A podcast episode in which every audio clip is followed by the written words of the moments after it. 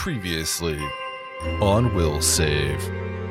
Our crew conquered the creatures, but our companions' cares were far from free as they fastidiously fled towards their only hope of escape, the stewards upon the Void Crier. With instructions to meet in the cargo bay, our crew instead decided to misdirect and play coy with their steward cohorts after feigning a flight to safety through the previously discovered shaft between the reactors. But their trickery seemed of little consequence, as the stewards appeared to be genuinely glad our gang made it out alive, and our heroes were greeted aboard the Void Crier by Narla Shea and his team, who quickly made it off the cursed rock outpost Omicron, the converted asteroid turned laboratory hidden away in the Foegrim system. Now free from the clutches of their gray captors, our crew receives some clandestine communiques as their host Shay directs them to view the cascade of explosives erupting from the outpost.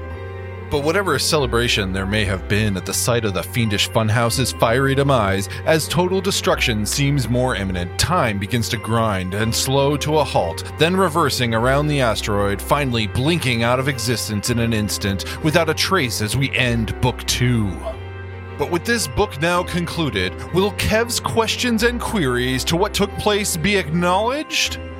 Or will GM John continue to disclose nothing more than quandaries of confusion and further confound our cohort in his world of illusion? Find out this time on Will Save Plot Armor Part 2.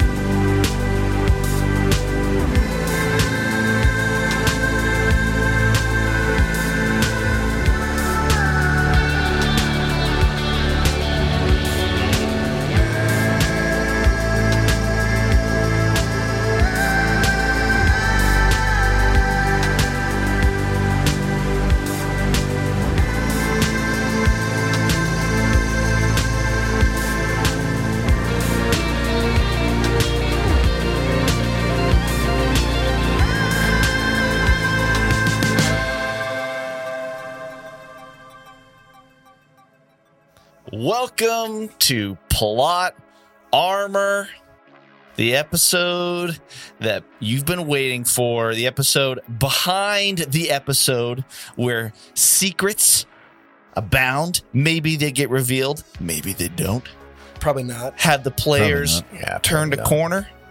We'll get to that later. Just so you know, there will be spoilers. So if you're not caught up to episode six to nine, Spoiler, spoiler, spoiler. you should get caught up before you do this, unless you just want to get caught up, which is fine too. Anyway, really I'm on John Swan. I'm your GM. We got the Will Save crew here. did, yeah. Gonna go to. Nice. I'm pointing down to the person on the East Coast in Maryland. I think it's me. Who are you? Uh, my name is Kevin Decker. Okay. Um, by day, I think we've done this before, but by day, I am a space engineer. I engineer space. Space. Yep. Uh, I have a son and a wonderful wife, and I live in Maryland. And at night, I record podcasts for fun. Well, that's cool. Yeah. Who's next, Kev? Is that what we're supposed to? Okay. He's cool. Um, I'm gonna roll the dice. No, I don't have any. Wait, I didn't even have dice out for this episode. Starfinder podcast. He doesn't have any It doesn't, dice. doesn't have dice. It classic. Welcome I to got Will it, Save. No Uh, one has dice. Four, so that's gonna go to Kelly. Oh, hey. Uh, I make uh, web apps and I, at nighttime, Who uh, do karaoke with friends. My name's Kelly. Uh, I play Here's Fabricius. And uh, yes, some of your questions won't be answered in plot armor. We confirmed That's, that. that's his only name. It's like Madonna or Cher. It's just Kelly. It's It's just Kelly. Kelly. I don't want to reveal my last name, but you'll, you'll know actually if you visit the website and anywhere else, though. Um, yeah, uh, definitely love recording with these gents um, podcasts at night, and uh, I don't know. Or Sunday Thanks for mornings. listening. Yeah, Or or Sunday Sunday, mornings. mornings. or Saturday afternoons or Friday Mhm. evenings. Oh, yeah, that's Recording true. Whatever we can Sunday get it in. Sunday morning. Who's next, Kelly? I'm gonna say. Uh, I'm gonna say it's gonna be Dice Cam. Oh, Dice Cam. Uh, here, Dice Cam. Just, I'm a new addition to the show, and uh, I'm just really happy to be here and to show off all these shiny math rocks that uh, my owner has. Who's I love Dice Cam's voice is so nice. yeah. It's so pleasant. She's I like also beautiful. enjoy singing and uh, karaoke. It's fun. yeah, it's fun. And That fun was fact that Dice we that was that was Dice Cam. Fun fact: Kelly and Dice Cam had a very brief relationship that we were there for, but then I think it didn't work out. Yeah. It didn't. I mean, Whirlwind romance. Yeah, just I, yeah. She her I mean, expectations are Oh man, oh man. very wait, wait, wait, high. wait. I told I told Dice Can. Wait, hold on a second. Yeah, yeah. I was I like, was I, gonna say, want a it's- slow it was a- burn kind of thing. It was a romance. Ah, punishment. Oh, I- I told wow. her no punishment we'll outside of game episodes. Rude. yeah, sorry, that's how that works. Dude, this a romance. this I beer just just, got it. exploded that I cracked open. It was laughing. It was, Yeah. it was laughing. laughing That's how that tickled joke. it was by Kev's joke. Yeah. Dice Cam, who are you going to call on? Uh, gonna call on Vinny or the other new addition because Vinny's awesome. Yeah. Wait. I am I guess that makes me the second newest cast member. That's you I think are. I think you are, dude. yeah. You're no longer the rookie. right? I'm no, no longer the FNG. Um, I'm Vinny Rodriguez. By day, I am a Slate analyst. I work in, in higher ed CRM development. By night, I get to hang out with all these fine gentlemen and dice cam and uh, foil all of John's plans to murder our characters. Amazing. Hey. yeah. Sounds great. Yeah, I'm gonna I'm gonna pass it to the illustrious William Bartholomew Garrett. Like no offense, but it was a kind of process of elimination at that point. Yeah. you should have Uh, rolled for it. I'm Will of Garrett, and uh, yeah, uh, I play a, a doctor uh, on the podcast, but in real life, I'm not a doctor, and uh, I I write software for for organizations who need. Oh crap! I just knocked over a Party bunch of foul. beers. Wow. Will and I used to work together. We Me and Kelly used to work together a lot, and we drank a lot of beers in that in the conference rooms. Yeah. Who uh, who who left whom? I left. Will the company. left that company. Yeah. Not because of me, but no, because, not because uh, of Kelly. other Yeah. reasons. It was mutual, like like you and Dice Cam. I I was the one that initiated it with Dice Cam breaking up. I'm just saying. All right. That's true. For the record, Yeah, it's we true. never we never got together. It's It's, true, we fine. just Dice Cam never- is We never clicked, but it's fine. We're friends. We can it's stay fine, friends. man. Everything's all right. Look, we can go into this. it. I want to think about Dice Cam. Right? We can go into this on the Discord. Dice Cam and Kelly can each share their part of the story in the random channel. So it'll be good. It's fine. Right. Till then, let's talk about Will Save the Podcast. But first, we'll save. We'll save. We'll save. We'll save. We'll save. I think we should play a dating game, but I think that um, I think Will should be the host, and I think Vinny should be the contestant or the I love I don't know who's- let's do it. what's Yep. the name of the person that's like dating everybody else? The All right. the uh, the Bachelor. The Or- Bachelor, Bachelorette, Okay, your choice. so so for me and for our listening audience, how does this work? Um, so Will will be the host, and then the Bachelorette will be the Bachelorette, and uh, the, then there will be three contestants. And the whole thing is that each contestant, Will was going to be texting us uh, what our characters actually are, and we act those out. And it's up to the Bachelor or Bachelorette to to determine who we are and and answer by the time we are done with the game. All right. So Got it. I'm going to be. Uh, okay, coming up with things for your characters that I am going to privately for the listeners at home. I am furiously typing away uh, at cr- giving a a tidbit of information for our contestants to then improv from.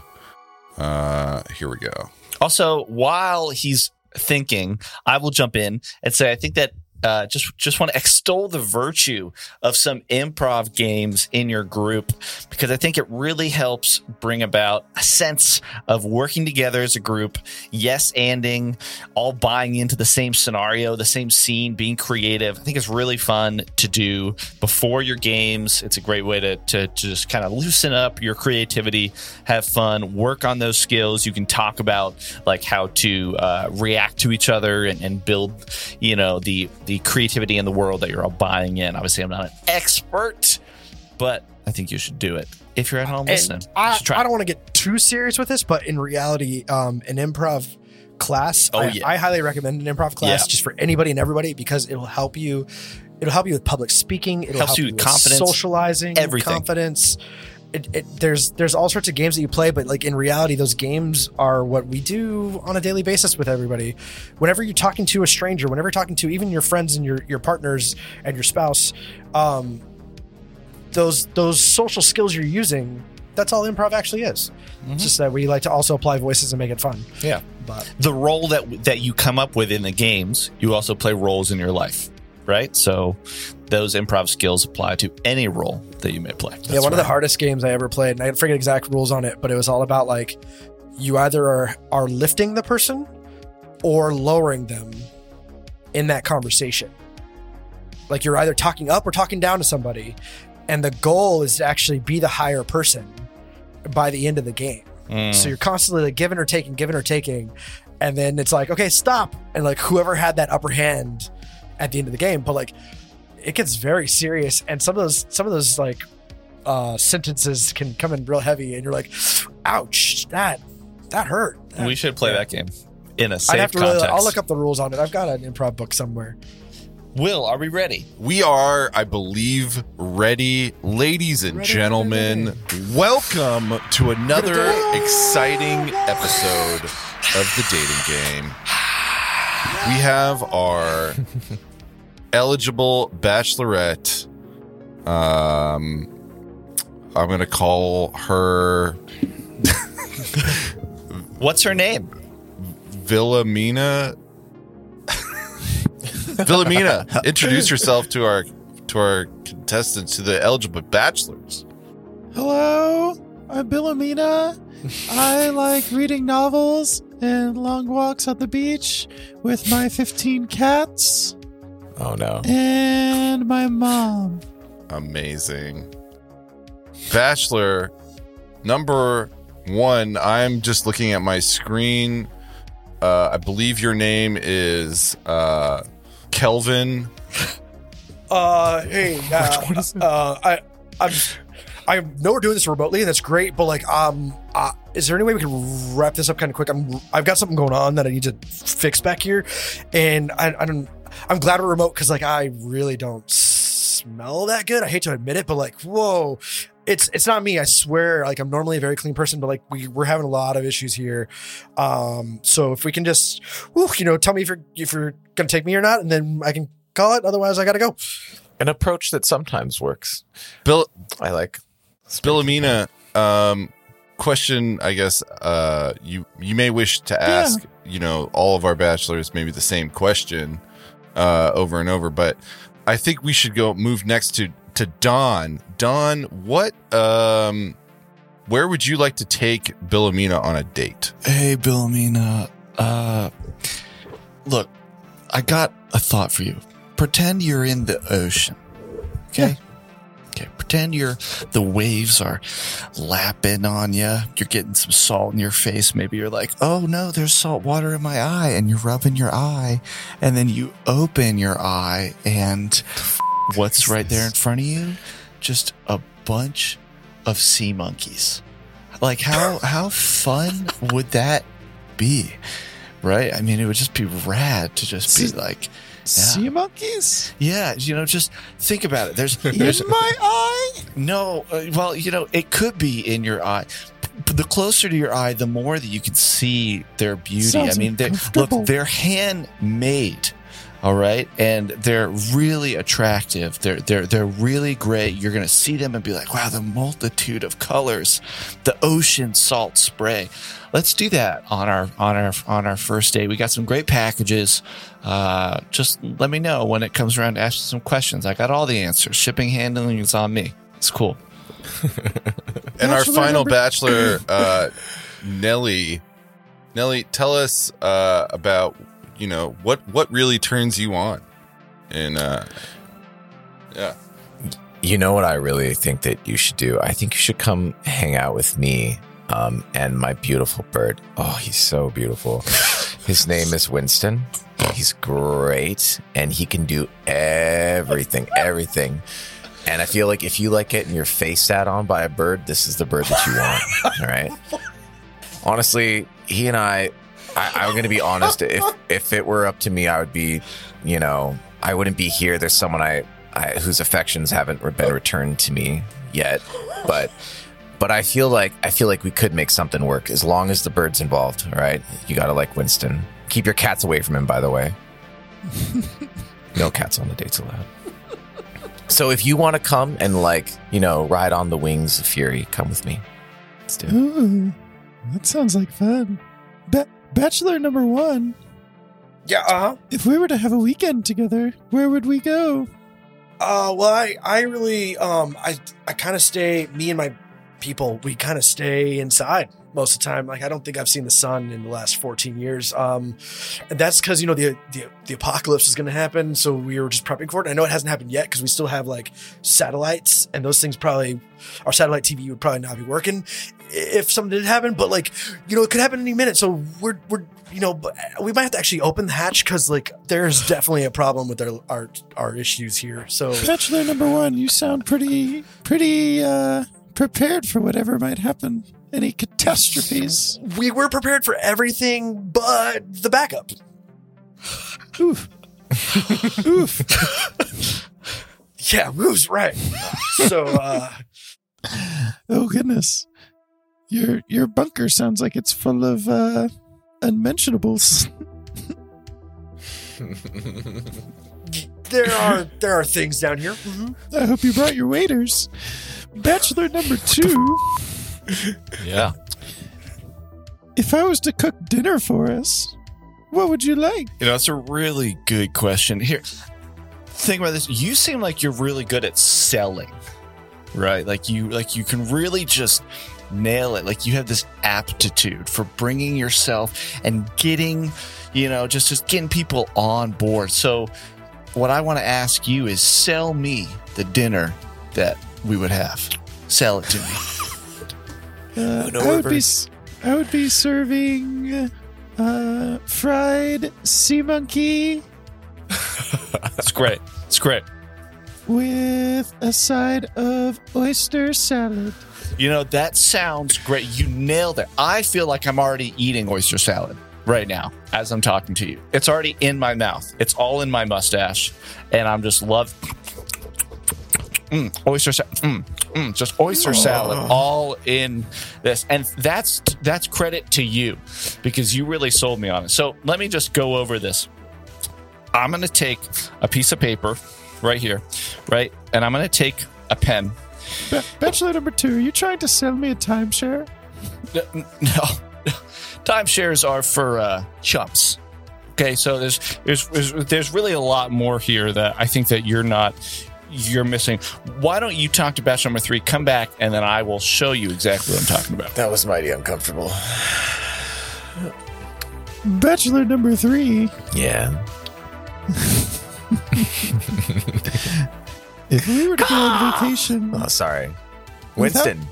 Shh, sit down. Come here, Winston. Sit on my finger. Yeah, go ahead. if you and I were to go on a vacation Yeah. alone, Mm. what's the first thing we would do? Well, I was thinking a tree house would be really nice, you know, like a, a nice home built up in a tree. But I, I gotta say, it really can't be alone. Winston's gotta come. But Winston's feathers, if you just spread his feathers like this, you kind of like fan them out. Fuck me. Like you just like sh- like hold him up to the sun, and it's just the most radiant fucking shine you've ever seen emanating off of his body. And if you come to the top of that tree with me where the light's really good, you'll see it and it will be life changing for you. And then maybe he can sit on your face after. Something like All that. I highly recommend it. Thank you, bachelors. Bachelorette, which of our eligible bachelors would you like to go on a date with and why? Before you do that, can I can I just share with you real quick? Sure, certainly. Contestant Sorry. number two. So check this out. Okay, so see, this is you, right? then For, for those of us listening, our contestant number two has drawn a diagram of a. this is you selling sea monkeys, right? It's a pyramid So- scheme for sea monkeys. then the thing is is that it's really all about the more that you downline. sell then there's me right and this arrow indicates the positive flow of the cash going up right so the more that you make Literally a then triangle. then the thing is that that you become my spot and then I become your spot. Again, consider the ocean scenario, the waves, the salt spray, the sea monkeys. I think everyone would buy into this. This is Uh, this yeah, is perfect. I, I I think I could actually. I'll. I'm in. See, I'm in. Whatever you need from me, I'm. I'll do it. I, Yep. I'm actually going to take credit for that sale, uh, Bachelorette, but I can teach you how to get your next one. That's that's fine. That's fine. Sounds like an intriguing opportunity. Bachelorette, tell us which one of our bachelors would you like to uh, spend more time with? Well, my my cats really love birds, though maybe not in the same way as Bachelor number three. However, I think Bachelors one and two seem more interested in each other. So, Bachelor number three. Congratulations, Winston's so Bachelor happy. number three. Winston's going to sit on your face. What do you think we all do? Oh my goodness. yes. Y'all, I'm dead. Kevin Kevin is Yes, sir. a prepper who has a uh, septic backup in his bunker. Yes. Yes, yes, sir. Pretty- John Uh, He's actually the, a normal the actual person, description. but yeah. A normal person, but you live underground in a cave and has a and have a plumbing issue. Oh, you no. smell like a septic tank. Protect the pressure. Oh no. uh John is uh he's a multi-level marketer selling sea monkeys. That's exactly what Will said. that diagram. The diagram sold it. It was so good. That was really good. and Kelly has a erotic relationship with his bird. Accurate. Yes. Just, That's actually nothing to do with. It's nothing to do with what Will sent him. That's actually not. It's just, it's just Kelly. Will. It's We're just outing Kelly. Oh my god. For the record, I said you are an avid falconer who is secretly in love with your falcon. I didn't want to open up the relationship the Falcon did, but you're welcome to come in. I want to keep him happy. Yeah. That's, that's why. our You, that's why you broke up with Dice Cam. And that is Yeah. our yeah yeah. That's why you're not with us, Cam. Is because you're with Winston. just shook his head like, no, no. I was like, all right. Jesus. Amazing. Ah, improv. It's the stuff of life. Let's jump into the reason that we're here. Plot armor, part deux, part dos, part two for book two. What a wild time. Again, we're going to get into an overview, walking through the whole book from episode 29 to I just- episode I- 69. there will be spoilers. So yeah, that's something to to keep in mind. again. There will be spoilers. There will So, be like, spoilers. Thank you for listening to our show, but if you're going to listen to our show from the beginning, you probably should start there, not here. Not yeah. You know what I'm gonna do? I'm gonna using my improv skills, I'm gonna throw the keys over to whoever wants to start talking about what happened right in episode 29. Oh, Kelly, you got a question? Oh, I wanted to say, uh, if it's not clear, like this, if you do, we do recommend that you start from the beginning, but if you do want to start from book three, this is one way of encapsulating, encapsulating what we've done. So if you are starting late, this is your you know quick summary of what's happened. You know, Uh, Yep. and I think we should start actually with a, Not a brief quick. rundown of book one. Just Right. super quick rundown. Yeah. Um, four of us met on a uh, docking bay to board the Chimera, which was a ship from Liberty Station to Absalom Station. And once we were on board, weird things started to happen. There was some weird stuff with tr- what goblins found things that we found. Goblins were looking for another starship that was embedded into the Chimera. Um, I'm trying to think of all the stuff that happened. That was just crazy. There was a uh, Astrozoa. a relic on, supposedly a relic So- on board that wasn't actually a relic. Yeah, so here's the thing. Somebody, as soon as they take off, uh, then there is a case, a missing persons case on board. And Well, that's naturally, our four adventurers were kind enough to investigate. And as a result, all these other mysteries and strange occurrences and events, eerie things start to happen, There including were a shapeshifters. shapeshifters. There's a there's a hostile takeover of the ship by from pirates. by pirates, also by remember Jin Chiroga, who is mm-hmm. the super intense beast who can eat your soul. It's pretty cool. Wish that would have happened. And then at the end, what happens at the end? Well, there's the biggest thing was th- one of the bigger things was that the shapeshifters actually took over the captain, and we, at one point there we found the captain's body, but the, we had just interacted with the captain, so we know that there was the captain was actually a shapeshifter. And then people just started dropping dead in the middle of this like hostile takeover. So we ran for the escape pods. There are explosions. The ship is like, warning, you must evacuate immediately before the ship blows up. Yep. And that's where we, as our escape pods are leaving the ship, that's kind of where we take off here. This, that was the end of book two. Was the pods are leaving the ship, and we realize the ship's kind of like suspended in this room, almost like a studio, where the ship's like held up on like hydraulics, essentially. And it was all some kind of We game. are in the um, Star. Tours. Star Tours, yeah. the little droid is like, "Thank you for coming." Ha ha ha. if you want to know more, listen to Plot Armor Part One. So if you're starting later, do Part One and then this Part Two, and then you can start. From Yeah, sorry, that three. was but it's always super recommended quick stuff from the rundown. beginning. Yeah. Yeah. Skipped Yeah. a bunch. skipped a bunch, but that's where book two picks up. And now, Book Two. And now, book two. book two. You're ejected out of the Chimera in these escape pods. You have no control over where they're going. After what feels like a undeterminable amount of time, you arrive docked somewhere.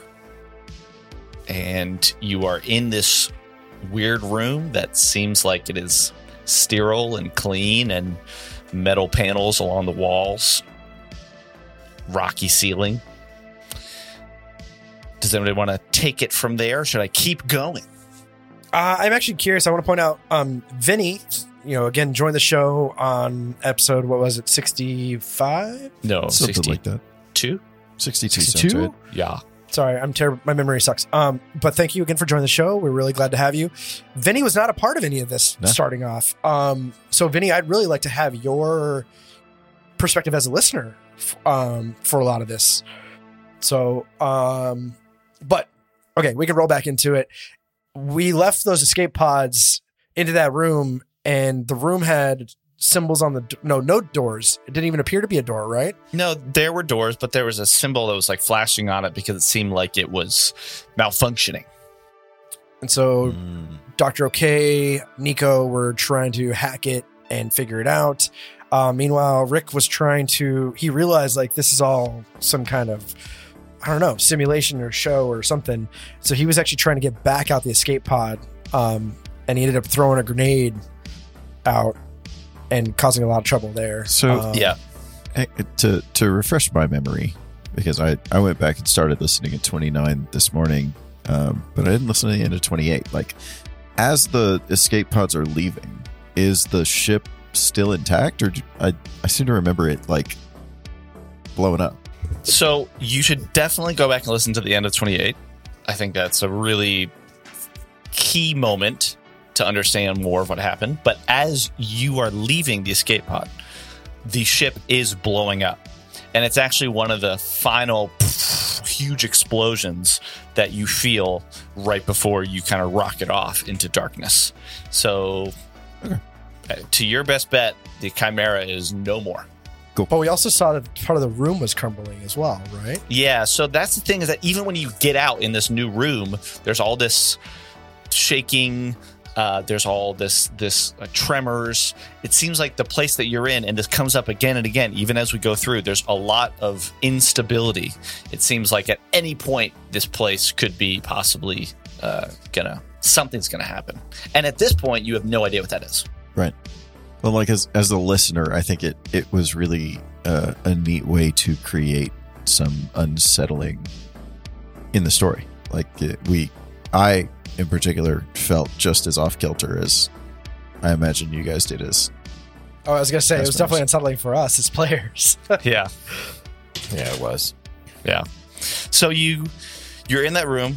I'm gonna keep going because, and then if you have questions or things you want to talk about, you know, we can we can stop. But you fight some some some like flying saucer robots that are that you identify as security robots that come through this iris door in the ceiling.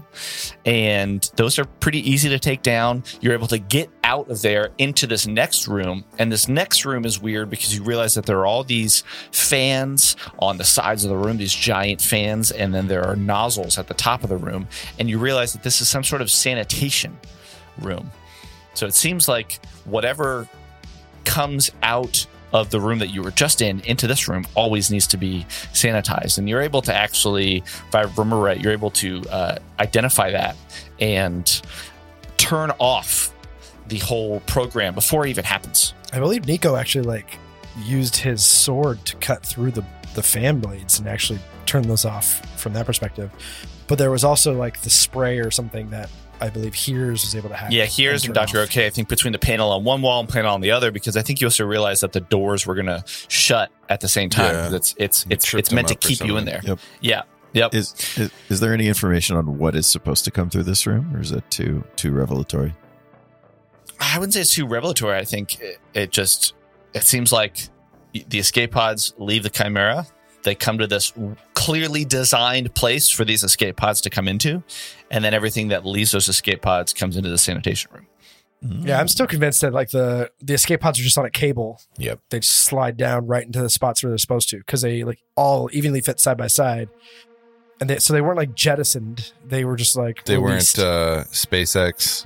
yeah, I feel like we'll you'll see why as we like talk about it more that this is it seems to me kind of like just a, a board game that we're walking through. And I think it's a watching. proving ground for a facility Yeah. in which they harvest, uh, Ooh. like the brains. the no the abilities and the um like they take people specimens and they attempt to engineer new things from them like are in later episodes our Keshti friend and uh Well, we haven't even gotten there yet. yeah no So- i don't want to I was look waiting for i'm Will- just for this is all that. it's all tied Theys, together right theys. like all of it's evidentiary and so the sanitation protocol would be like now we have to make sure that we don't contaminate all of our other specimens Yep. So, yeah. Weird. I could see that, like the convenient placement of enemies and and room environments and stuff. But yeah, go ahead. Uh, let's continue. I guess. Well, so from there is is when you you get into this capital they right because this third Yeah. room you go into is this computer hub area with uh, doors on either side, and that's where you see for the first time confirmed these uh, other creatures, the only other creatures that you've seen since being on the Chimera, and they are dead grays. And They grays were, and all the computers were actually like smaller, you know, because grays are a small creature. So like all the computers were smaller than you know medium size.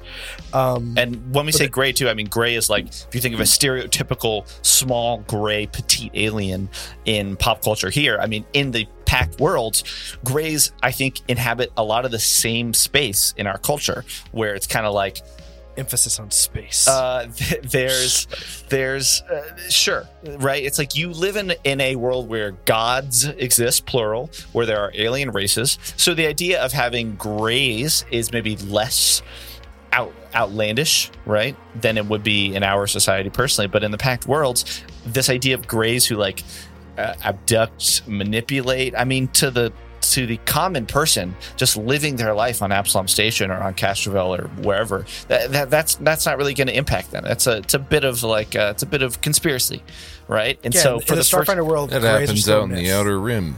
yeah, that's that's never going to come here. So for you to walk in and there are three of them dead with holes blown in the back of their head, you're like, what?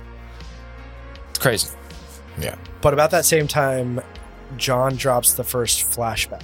Ah, yes. So the flashback was Marcus, the Australian. No, uh, Uh, he's it's English. He's English. Same thing.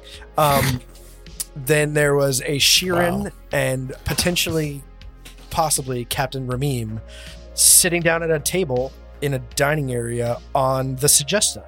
Is that correct? Yeah, Talking. Which is a, a Starliner in the Drift, and they're talking. Um, Seems like some tense negotiations. A little bit of a. I have a theory about these flashbacks, but I don't know if I should save it. I think you should, yeah, note it, note it for the very end. Let's once we get through all the flashbacks. I was gonna ask for John to like just go over all the flashbacks kind of in series, but the biggest thing about this flashback is that you start out in one of the fancy conference rooms on the Sugesta. so he confirms it's a flashback. I not like- I you said it, and I'm going along with your language. Oh, I don't think okay. it's a flashback. So Well, it kind of is, but it's not the or it's not like our flashback, right? it is during this time that both uh, uh, Marcus and the Shirren, right, uh, are called away because there's some sort of a food fight in the dining hall. And as I go in, it seems like the food fight is between both of their children Yeah, Mar- Marcus's two boys and, the Shirren's boy. one Yeah. And it's at that time that we kind of pan over to the Sheeran being put to bed by uh, their mother. And it's at that time that Sheeran can't sleep. He's looking out, trying to count the colors in the drift as the Sugesta is cruising through the drift. And it's around that time that, as soon as their mother leaves, and their mother acting a little weird, but maybe it's just the negotiations. Shirren's trying to get to sleep, the young Sharon boy. Is just thinking, I want to go to sleep, wish I could stay up. And then in the closet, there are these dark eyes that are reflecting the colors of the drift. And the Shirren hears a voice in their head saying that they can go to sleep. And then it's just like black. Odd. Very odd. So we now know that was a gray. Probably a gray in the closet. It was Uh, looking that's out, where grays like to stay. and it saw we saw all the reflective black eyes of this creature as well, right? In that quote unquote flashback. Yeah. Yeah. Creepiest moment for me was that moment for sure. Yeah. I know there was a whole debate about like, can can uh, black eyes be seen in the darkness? Well, And they're but glossy enough. maybe. Yeah, they're yeah they're Yeah, glossy it's like because the source. light of the the drift freaking is great. bouncing off them. Anyway, so so that's that first flashback. Flashback, as Kev calls it. Bam. Yes. Flash, Yeah, I don't flashback, flashback. flashback. So you guys then start to coming back to the computer hub that you're in. You start to explore the rooms. You go to the southern door, and from there, there's a little corridor. Seems like again, this area is very technical space. This is when you start to see that there's a lot of diagrams and drawings on the wall that would indicate the way that pipes are run. It seems like just the overall design of the place is very technical, like a lab. And it's it's confirmed when you go into this this first room where you find a couple things. You you fight this weird experimental troll polyp blob, and which uh, will give some context to what's going on in the future. So, Yeah. Before we get to that, Yeah. um, there was some hacking going on, Ah, good point. There was some hacking. um, and I distinctly remember like there was a moment when Nico was like trying to hack into one particular module, rolls a 20, everyone helps him, and still, like, it's the old Picard quote you, you can do everything right and still fail. Yeah. Like that, Yep. that as a listener was like, oh, we're in the big leagues now. Which we pulled those modules, right? We pulled two or three of them Yeah, we out of the four. yeah. We pulled two mm. successfully, I think. In There, fact, there, yeah, there were four, and I think there were the one that One you was failed- destroyed. Yeah, one that that Yeah. one that you failed was destroyed. The other three you were able to pull, and I think they they were bricked, but you could like re you Repair could them. Do we still rework have them those? later. I think you do. Yeah, So we should revisit that in book three. Uh, Yeah, now that we have Rick, uh, maybe some. Well, we'll get to that, but we're out. We're outside of this facility. Maybe we can get more detail. Are we though? Ooh, God, I hope Good so. Or at least we're outside Dun, of one facility dun. inside of the other facility. Who knows? Facility Yeah. Facilityception. Yeah, facility exactly. So Yeah. so before we get there, uh, so you're in this lab. You find this. You fight this this weird, gooey, gross experimental troll polyp thing. you, you call it a polyp, which then secures the fact that it, it was related to the final boss. It was exactly the same thing that you then saw in that fight, but we'll get there. So, Yeah. uh, so you're going through. Don't forget that you also found these like big glass uh, containers that were broken, right? And they and they had this weird goo in them, and one of them had like the face. vats, right? Yeah, and one of them had a face that you thought looked like Crush Casbah, the uh, the the shock radio broadcaster, and it was Forgot about a little yeah. like "Eh, that was weird. Then you also find a pretty cool weapon, the living transmutation matrix, which allows it, it is a weapon that can change from one specific type of weapon to another type of weapon, as long as you imprint blueprints into the weapon. Pretty cool. Which which was reflected in the data modules. Yep. Yep. So that was the key. And and and I appreciate you bringing that up because those data modules kind of gave you a little bit of a preview of what was going to be in the rooms and then it seems like, "Oh, okay. This is a central hub for some sort of experiments that are going on in all of these rooms." And one other thing I'll note is that I remember I think it was Nico who was first interacting with the computer and that's when you realize that there's this whole telepathic element to interfacing with the computers that these grays have. So it's a level of sophistication and technology, one reinforced by the intensity, by the high DC to get into this module, and then two reinforced by the fact that this is n- like nothing you've seen before. Again, you know about telepathy, but the idea that you have to use telepathy in order to access all of your computers instead of manually in an analog way doing it is certainly uh, new. Yeah. And two things about that was I found the notes. Um, we had a total of 37 for that hack, and we still failed by more than five, which allowed the module to be really, really erased. Um, the other thing is that Nico is actually having a really hard, time, almost like a transition of his own when that happened. It was reaching into his mind, and he was like connecting with these computers in a way that that Awakened. didn't make something. sense. Yeah. Yeah, he was he was changing. Yeah, it was certainly a trying time, I think, for everybody. I I remember Rick, you were not as interested in the computers. I know Dr. OK and Here's were you were helping, you were very involved, and so it, it started to really bring out some dynamics to the party that maybe weren't there before or were changing. After going through one intense scenario, now you're in a place where you can't relax. You're in a place where you really have to kind of fight for your life in a lot of this. That was a big difference between book one and two. Was like book two was constantly pretty much combat and like crazy situations. Where book one we had a lot more freedom to kind of take a break, go around, interview people. It's totally different. Yeah. I think there's there's a little difference. The, I think one of the bigger differences between book one and book two is book one had like this invisible timeline because Yeah. it was like things were happening, but we didn't know it. Where book two was like, we know we're going to explode at some point, and mm-hmm. we can't take a break. We got to just get out of here. Yeah. And then we debated like, should we sleep? Should we not sleep? You know, for Yeah. that reason. Yeah. we gambled on sleeping, which I think ended up being good because we would have been we would have died. yeah Probably and, otherwise. and we'll get to that because I, I think i think you you you rested very soon after this first uh, experimental lab Yeah. because you go into the next room over and that's where you've seen to date the only living gray that you've seen.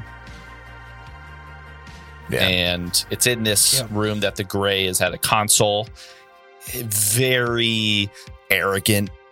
Immediately is questioning why these subjects are in their space. You looking around, you realize that there are brains connected into the ceiling, and you think there's a lot of data visually moving around these brains, moving across uh, the whole room, moving into the center console, and you think this is something that's uh, it seems like maybe it's collecting a lot of the data for what's happening in these other rooms and the gray who i think you found out their name because Nico Nico heard it in his head. yeah, Nico got the name XTOMI in their head.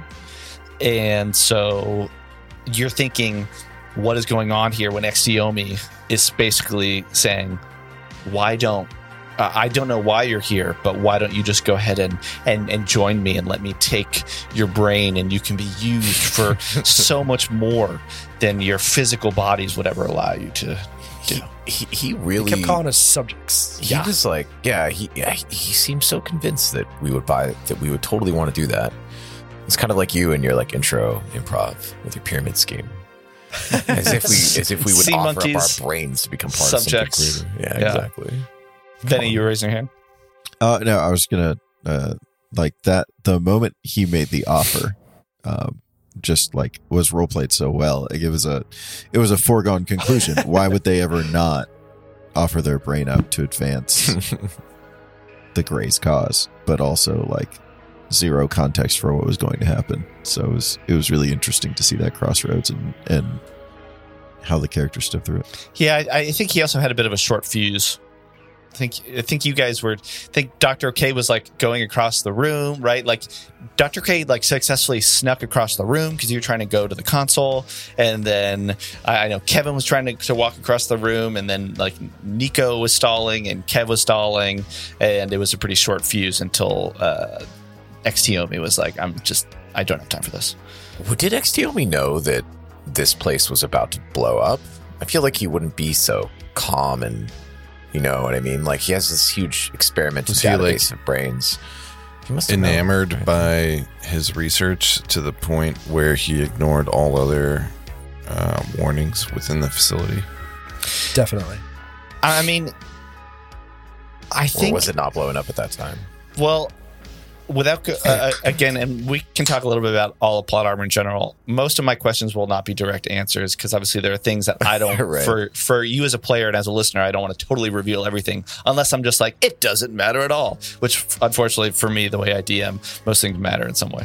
So I won't ever like totally do it. But I will say it seems like it makes sense that XTOMI didn't really care. The other Greys seemed like they were dead, but XTOMI wasn't.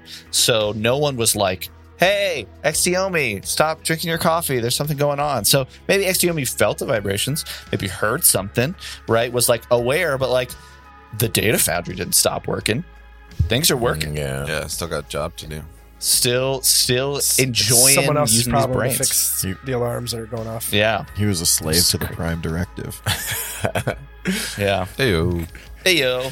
And then XDOMI unfortunately had some. I will say XDOMI had some cool spells that I think were in, in rounds one and two. I was having you guys like make the rolls for it, but you guys passed because because because you're capable adventurers and capable heroes, and you passed. So unfortunately, it wasn't as cool for me, but it was still an awesome battle. I thought because you're fighting a gray again, literally in like game time, probably maybe all of what 10 15 20 minutes ago you see dead grays and then half an hour later you're like i'm talking to a gray who like wants to take my brain like well, th- that would be like me walking out of this room right now and seeing dead grays like in my apartment and then walking upstairs and talking to a gray i'd be like what the hell Yeah, like they don't they don't ex- like they exist in the game, but like they don't exist. People don't realize these things are real. They think it's all some kind of like they think it's children children stories or yeah weird crazy science that nobody understands. I think it's interesting, just as a side note, that this idea that it doesn't matter how advanced or where you are as a civilization or a society or as a society, there are still things that are accepted as normal and there are things that are not normal. So it doesn't matter how advanced you are. There are still things that you will be like, that's not, it's not going to happen. There's no way. There's no way it's going to happen. Right. So we start going from there. You finish the fight. You're like, you know what? Let's go into the next room and keep going. and I'll let Kev in one minute tell me why that was his favorite part of book two. Oh my god, I hated it. That that I don't even remember like the rolls on it, but like it, was a gray bounder. Um, and a gray bounder is a feral gray that we learned about. Um, it is it was a ravage wild dog version of grays that had an uncanny ability to strike us and um, could not be hit at all. Uh, so we very quickly decided to retreat because Rick was almost killed, and I think somebody else got knocked down pretty hard. So we backed out and decided to go find another route. Um, and the other route, we ran into a a feral ooze. You you ran into a ferromagnetic ooze. Yeah, Yeah, Pharaoh- Pharaoh. ferrofluid ooze. pharaoh, not feral. Yeah, pharaoh. not yeah, not feral. Uh, and you fight that. Derived from Ferris. Yes. Yes, Uh, the god of iron, The creator God of the of wheel. Iron.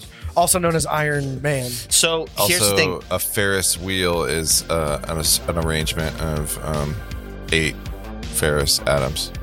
So Wow, this is good to know. I did not know that. That's good to know. That's awesome. Uh, one thing that I wanted to Ferris- add: Ferris you go then into this room where immediately, as soon as you cross the threshold into the room, you get this sense of fear and despair and dread in your entire being, and it's at that point that you're attacked by what is this bolida?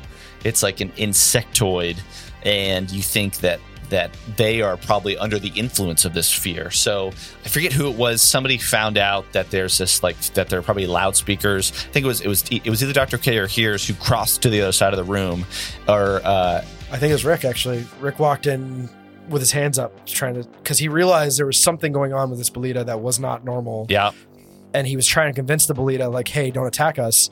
And that's when he noticed the the speakers in the room and made that connection of this. This is some kind of sonic vibration that's causing fear. yeah. So we all took turns taking out the speakers, and we tried not to fight the Bolida. But as soon as that sound stopped, the Bolida perished. falls to the ground and then dies in Rick's arms. I think yeah, Rick, Rick had a really hard time with that because like it was the first time like we we knew that the Bolida was not a, a hostile. It was forced into that, but at the same time, it was the first non quote unquote combatant that we met off of the Chimera. It was the first time we didn't run into something that was trying to kill us in these rooms, at least openly. Yep. And he realized that that, that Bolida was just a victim, much like we are. Yep. At that in that case. Yep. You leave that room. It's a tragic episode. You leave that room, go into the last room that you know is there before you think you have to go back to the room with the gray bounder. And you're in this room that was clearly evacuated. There's almost nothing in this room uh, except for this giant set of ice that is filling up this huge notch crack in the wall and the ceiling. And I think it was there that you also felt a sense of like, that's when you put two and two together that you had a module about an experimental weapons lab you had a module about this fear frequency and then you had a module about this some sort of like uh like like messing with biology and you got this sense that there was like demonic things going on there there was a lot of like horrible things that, that have been happening in that room but there's nothing else in the room Are we allowed Can to you- now know what that ice is, or is this? yeah, tell be us. a- can you tell us more about that, or are you going to try to keep this a secret? uh that's a really good question so i mean if you think about it that ice seemed like it was some sort of emergency sealant i think if you had Oh yeah. like gone through it I think we figured that at the time. yeah so it seems so again when you're thinking about now what you know now about like the, the bombardment on this place uh, on omicron then it, you think that maybe that affected that room things were then pulled out of the room sucked out and then that sealant held everything up the supernatural evil from this extraplanar magic is what you think maybe there was something going on here and i think it was that was when you were thinking that uh that what i'll tell you is that it it seems like maybe this had something to do with this creation of this this troll and some other things that were going on with it. So maybe that magic Oh. and that work was starting in this room. Okay. Yeah, Interesting. yeah. Was there anything we could have done in that room that would have activated something, or like we talked about, like thawing the ice, like Y- y- you could have thawed the ice, and I'll, I, the room would have depressurized, and okay, and there would have been a lot of reflex saves, which are that like I'm prepared for if you guys wanted to do that, uh, to be sucked into the crack. But other than that, other than that, it was just it was more of a clue room. Like that room was just there to, to deliver information to us. Yep. Interesting. Yeah.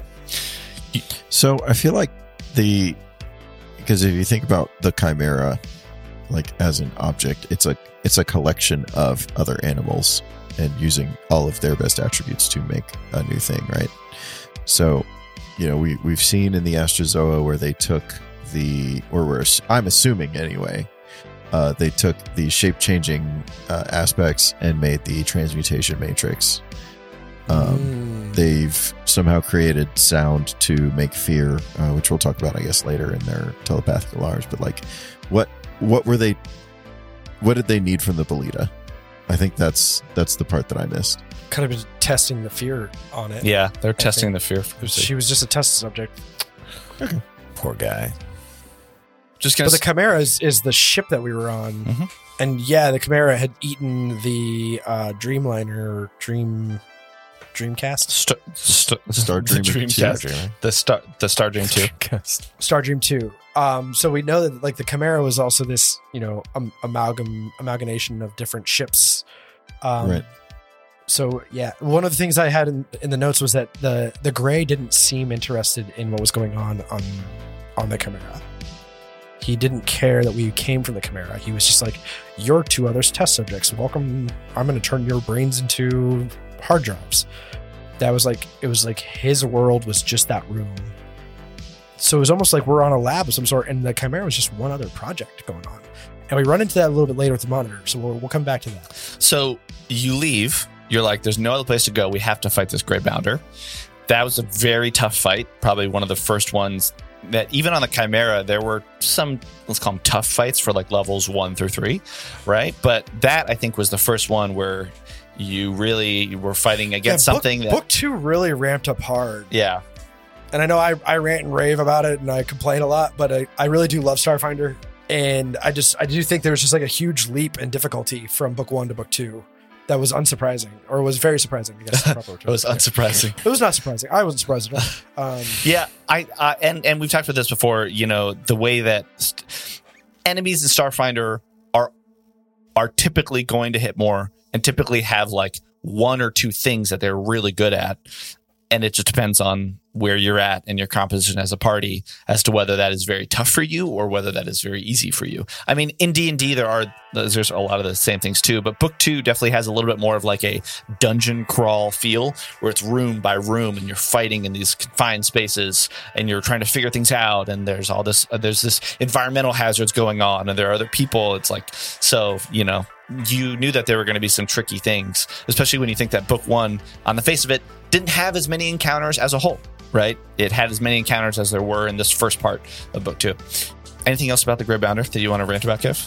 Now that you've had some time to Um, cool off. No, that was just. A, I think that that fight really caught me off guard. I think caught all of us off guard because we didn't realize it had the ability to phase, and it phased into the room. We are like, "Oh, shut the door, and it will protect us." But then it just crawled through the door and ended up right in between The all second of us time, and- yeah. Such Yeah. an OP Um, creature. Oh, really very was. OP. And then I, I had one of those those uh, ultra fails, a critical fail where I threw my axe behind me, and luckily Doctor OK was able to hand it back to me. Thanks. Yeah. Yeah, that was great. So- that was classic. Can we talk about the moment it came through the door for a minute? Sure. I feel like in book one, even though there were moments of peril, there was always like, oh, we can just go back to our stateroom and rest. Like there was there was always a home base to feel safe in. And like that was the moment where the entire party was like, okay, cool. There's four inches of steel between us and whatever this is, so we have a moment to breathe and to plan and do what we need to. and then it's you know Here's Johnny. Yeah. yeah. and it was it was a uh, a fake comfort because like we did that earlier where we we left we retreated and we stayed right in that next room and we rested for a full eight hours Yeah. and that gray bounder never came through those doors even though it could have but we were we had a false sense of security after that we're like oh we're safe and so when when that thing came through the door after that we were we were completely shocked and it was just like oh the gray bounder chose not to come through Mhm. it wasn't wasn't like it couldn't it just didn't want to Yep. Yeah. it, it really cemented the idea that nowhere is safe on this thing. Yeah. And which is, I think, another juxtaposition to book one, which just as you said, Benny, at any point you're like, all right, then I go back and, and rest and do whatever. And then it really is like as soon as you leave the Chimera, everything then, like your whole notion of what just happened is like, wait a minute, now I'm questioning everything. And I wasn't questioning anything up until that point.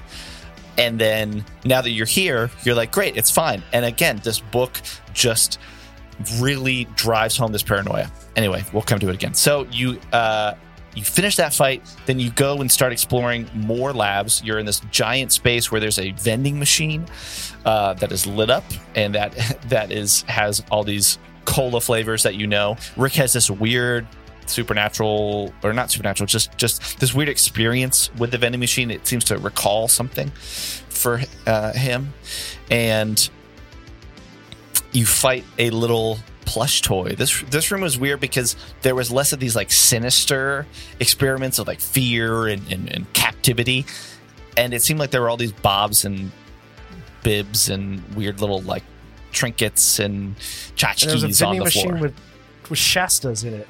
Y- yeah, with with uh, with like cola on it. Fantas. Yeah. well, with Fanta, Fanta, Fanta. and uh, yeah, and and, and a pretty Fanta. a it? pretty well known. Well, there, I, I think that was part of it is that there was only purple Fanta, which is the least best Fanta.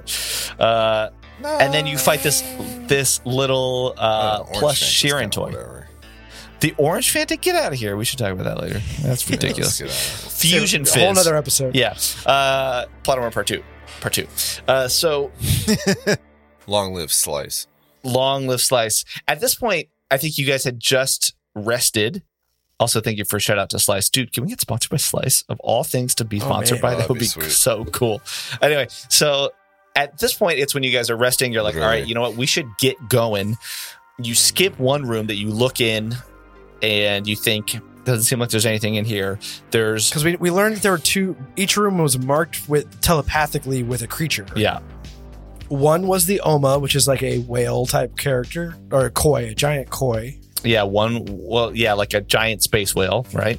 and the other one was called a Kyokor. Sorry, a Kyokor, which is a giant. And by giant, I mean like gargantuan. It is essentially a Like- like Godzilla planet creature. destroyer. Yeah, Yeah, yeah. yeah. Um, we chose not to go in that room because fuck that.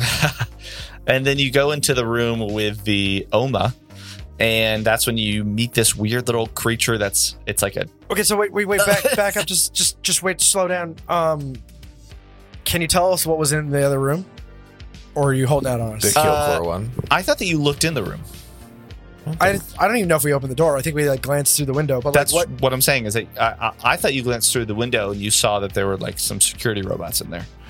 And so we would have fought the security robots, and that was the end of it. Like what? There was nothing special in there that we could have found. I'm not going to say if, if there's Oh my anything God, special John. that you should have found and you didn't, then it will either come up. You should tell or us it- in this or episode. it That's the whole won't. point of plot Yeah, or armor. like it was a clue that we'll stumble across later on. Like this is Exactly. my whole thing with What's your What's your whole thing? Well, not to get on a soapbox, but I mean, I like the story as the story, and I don't need to, you know. I mean, I do too, but I just- I wanna know- what if possibilities because I just want to know mechanically. that like is part was- of the future story.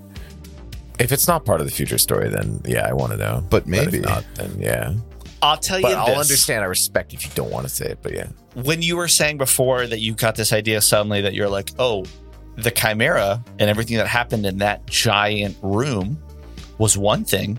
Seems like there are other things going on here. You might have found some some stuff in there that would hint at other technology and things that the Greys are dabbling in, working in, working on. Makes sense. Okay. Yeah. I, I'll, I'll take that answer. So, because now we can roll into the Oma room. We go into the Oma room and we we come across a monitor which is it's two rings, and the rings kind of turn into a robot It's like a ring pyramid, Um, yeah. pyramid scheme. Tried to Pyramid sell us sea rings. Pyramid scheme basically monkeys. is Um, determined to get you as test users to try out these experiments. and it knew there were four of us and I, so that's a question i do have and hopefully you can answer is like did it already know that there, there were four of us because it was already chosen like which four or was it just whoever came into that room the monitor would have chosen It seems like the monitor's prime directive was to have these experiments figured out. Yeah, ready for whoever came in.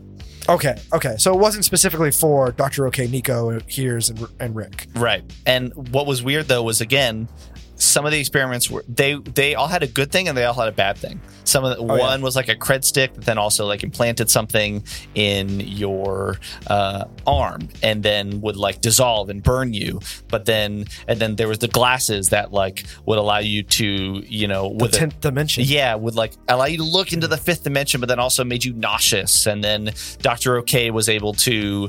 Uh, I, who didn't want to take it? Rick Rick. Rick didn't want to take it.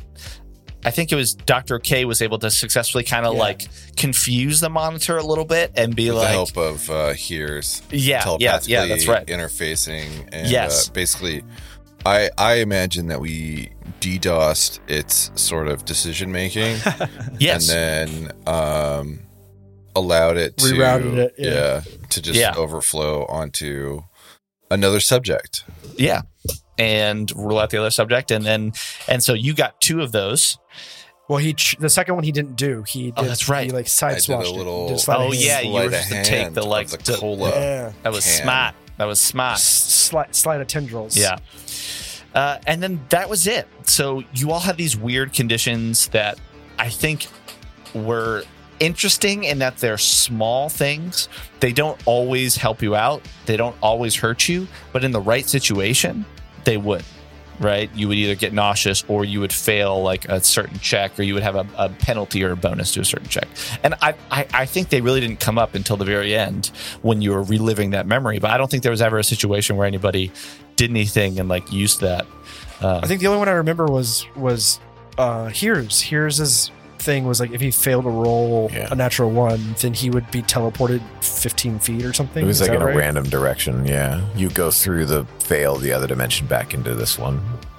yeah, And that happened, actually though. never came up. Yeah, not yet. And was it until the end of this book, or is that ad infinitum? is that forever? Like these like you can't answer that. Sorry. uh, I know there actually was something. Said. I think yeah, I think it, it was kind of for the rest of this book is Okay. is, is the intention. so. This no longer applies. These. Uh, Yeah, they these it had a certain thing, you know, it had a certain timeline in it. Gotcha. Uh, but I think it was like Dr. K who who saw that there were nanites in the in the in the paste. Uh, Yeah. and then that the would like, uh, dentine, whatever.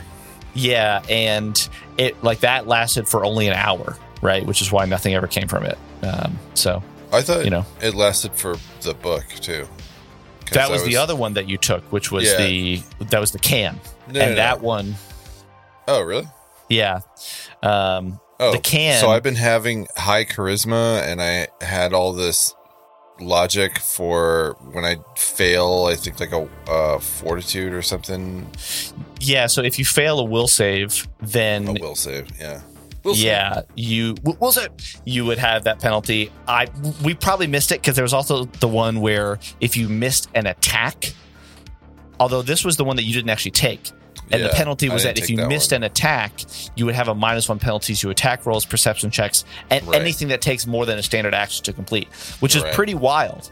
but you a didn't take it. horrible one, Yeah. and I'm glad I didn't take it. Also, Yeah, I'm glad I didn't take it either. I'm, yeah, I'm glad that you didn't take it. And uh, but again, I, I think we forgot about it because that's how games are, and you forget about things. But Would have would have hampered your murder in a bit, huh? I, I, Just a little. just a little. I just Uh, wish that I kept the goggles. That's the only regret I have. Yeah, I so those vanished in They were into so the fifth cool. dimension, right? Yeah. Yeah. So so you couldn't even get them. So cool. So we, we left the monitor. yeah, and this is a big thing that We- happens next. I think what Dr. OK did avoided a combat with the monitor, which we were not prepared for anyways because we just got done fighting everything else. Um, so then we move on and we go through the next door into a long hallway. And in that hallway, at the very end of the hallway, we see three green orbs. and then one of those orbs appears right next to Nico, and a dinosaur with a diamond shaped head steps out, and Nico touches it, only for it to eat his, eat his arm off and cut him in half. As the as the green orb appears, the portal, Nico puts his hand through, and then He's it's at just that time. infatuated by this technology and stuff. Yeah, he's like just wondering what this is, and that's when this giant raptor dinosaur that comes through. That maybe occurred. Yeah, that was Yeah. a big thing. Was he was starting to like turn inward and, and look for the truth in what was going on because there was so much around you, right? That it was all very mystifying. Unfortunately, that dinosaur did deal a lethal blow to Nico, who then poof, crashed into the wall, denting the metal in the floor. And then you all had a pretty tough fight. I think Dr. O'Kane went down. Rick was about to go down. You were, Rick was one one hit point away from falling. yeah. Um, and then the last one just vanishes. And I I thought for sure it was because I was bitching so bad about that fight because I was just like, what the hell? Ah! Um, but I, it, it vanishes. And I, I am curious now. We'll talk about this a little later about the room we came upon, but like, what happened to these creatures that, that, went back into John? the. Yeah, that's. No. So in, in the book, it says Nearly kill a kill the last character, one. kill a character, and then disappear.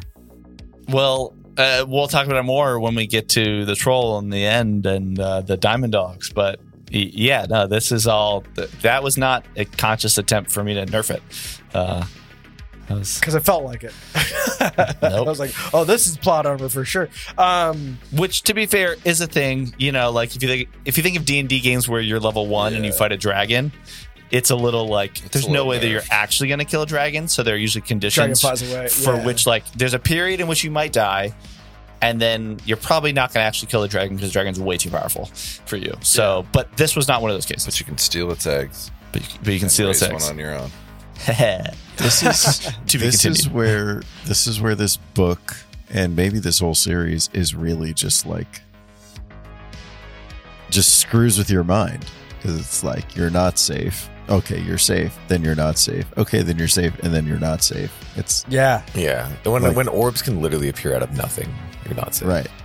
you're not safe anywhere. You're not safe anywhere at all. And then then we come even to the, the next room. Here's here's this like pinging noise. Um, that's just like a like a message like on your phone. Like your phone keeps vibrating. Boop, boop, Yeah. boop, boop. Uh, this telepathic message. And so we follow it to a room. We open that room, and there's an AbadarCorp mo- a guardian drone or robot guardian yeah robot. guardian robot and And it's again like we like Rick Rick worked for Abador Core. AbadarCorp Abadar Core. Um and for him to see that bot, it was almost like a, a sign of relief. And then it turned on us. Yep. And again, it's one of those like trust issues. You can't you can't trust anything. Yep. That was a that was a pretty tough fight too, but there were a lot of crits. You got lucky. But also you fought well because you I think were just trying to do your best and I think now that you were down to 3, you were like we need some strategy. And you started to really break out Rolling into crits on purpose. Yeah. uh-huh. Yeah. Oh yeah. No, you crit on purpose. A part of that too was like, I think you forgot that there was crits a crit um weakness for this creature until the next episode. Like we ended on yeah. And it was the next episode you were like, oh, by the way, there's a weakness for crits, so this thing should be dead already. Um, yeah. Which, uh, which again, just as a GM, like, sorry, Kev, because you're about because you're about John to GM, but you're gonna make a conveniently mistake. Like you're gonna forget something. everything out. Mhm. Wait, what? Kev? Nothing. I didn't. I didn't hear you said. Nothing.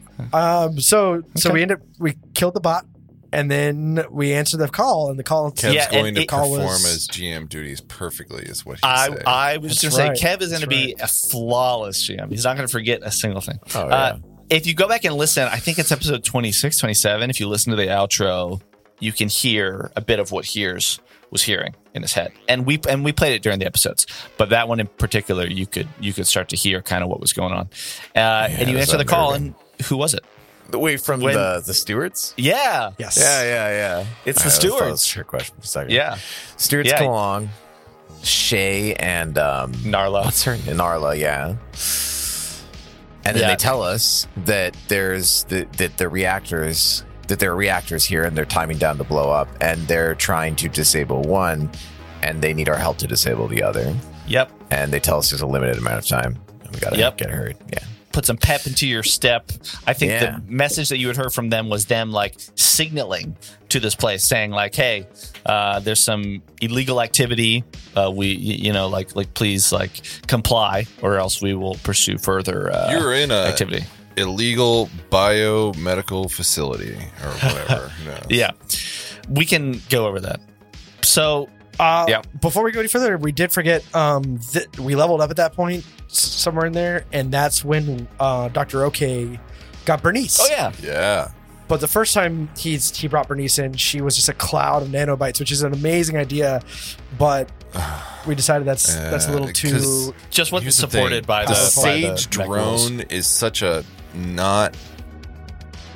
We're talking about tech revolution. Yeah, it's a Um, tiny, it's a tiny drone, which is like it's a less tiny than a drone, and that's fine, and that fits for a briefcase, but it doesn't fit a cloud of nanites, which Yep. you know would have been freaking cool. And I, uh, I, I'll be honest, briefcase Bernice is so much better than nanobite Bernice. Yeah. Bernice. Yeah, yeah, We love her as a briefcase. I know. it's true.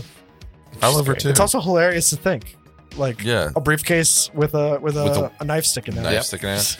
Which, in hindsight, is the worst configuration for Bernice to have uh, from a weapon standpoint because her melee is like terrible.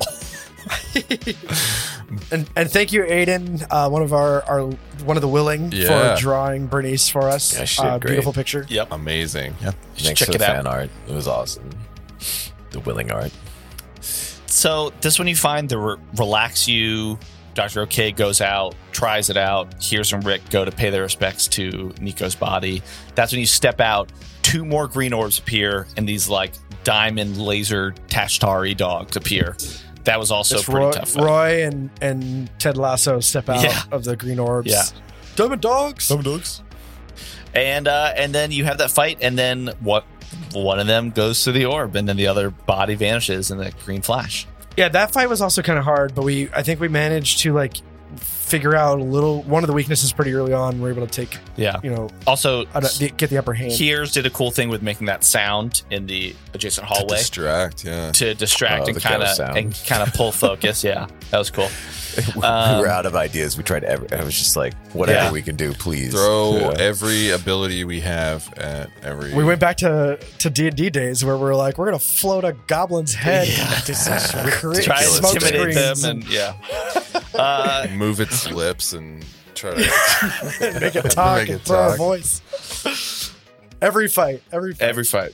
So now you're like, great, how do I find this reactor? You're at a fork in the corridor, the fork in the lab, and you need to go left or right. You choose to go one way, and you uh you essentially come past a door that spikes on Dr. OK's uh, uh, device, measurement device, as like emanating radiation. Yeah, this is one again one of those rooms I'd like to talk about. Like we didn't go in there, and I think it's it makes a lot of sense that our characters didn't want to go in there because they've already been on the verge of death multiple times. Like we're not going to go into random rooms for no reason.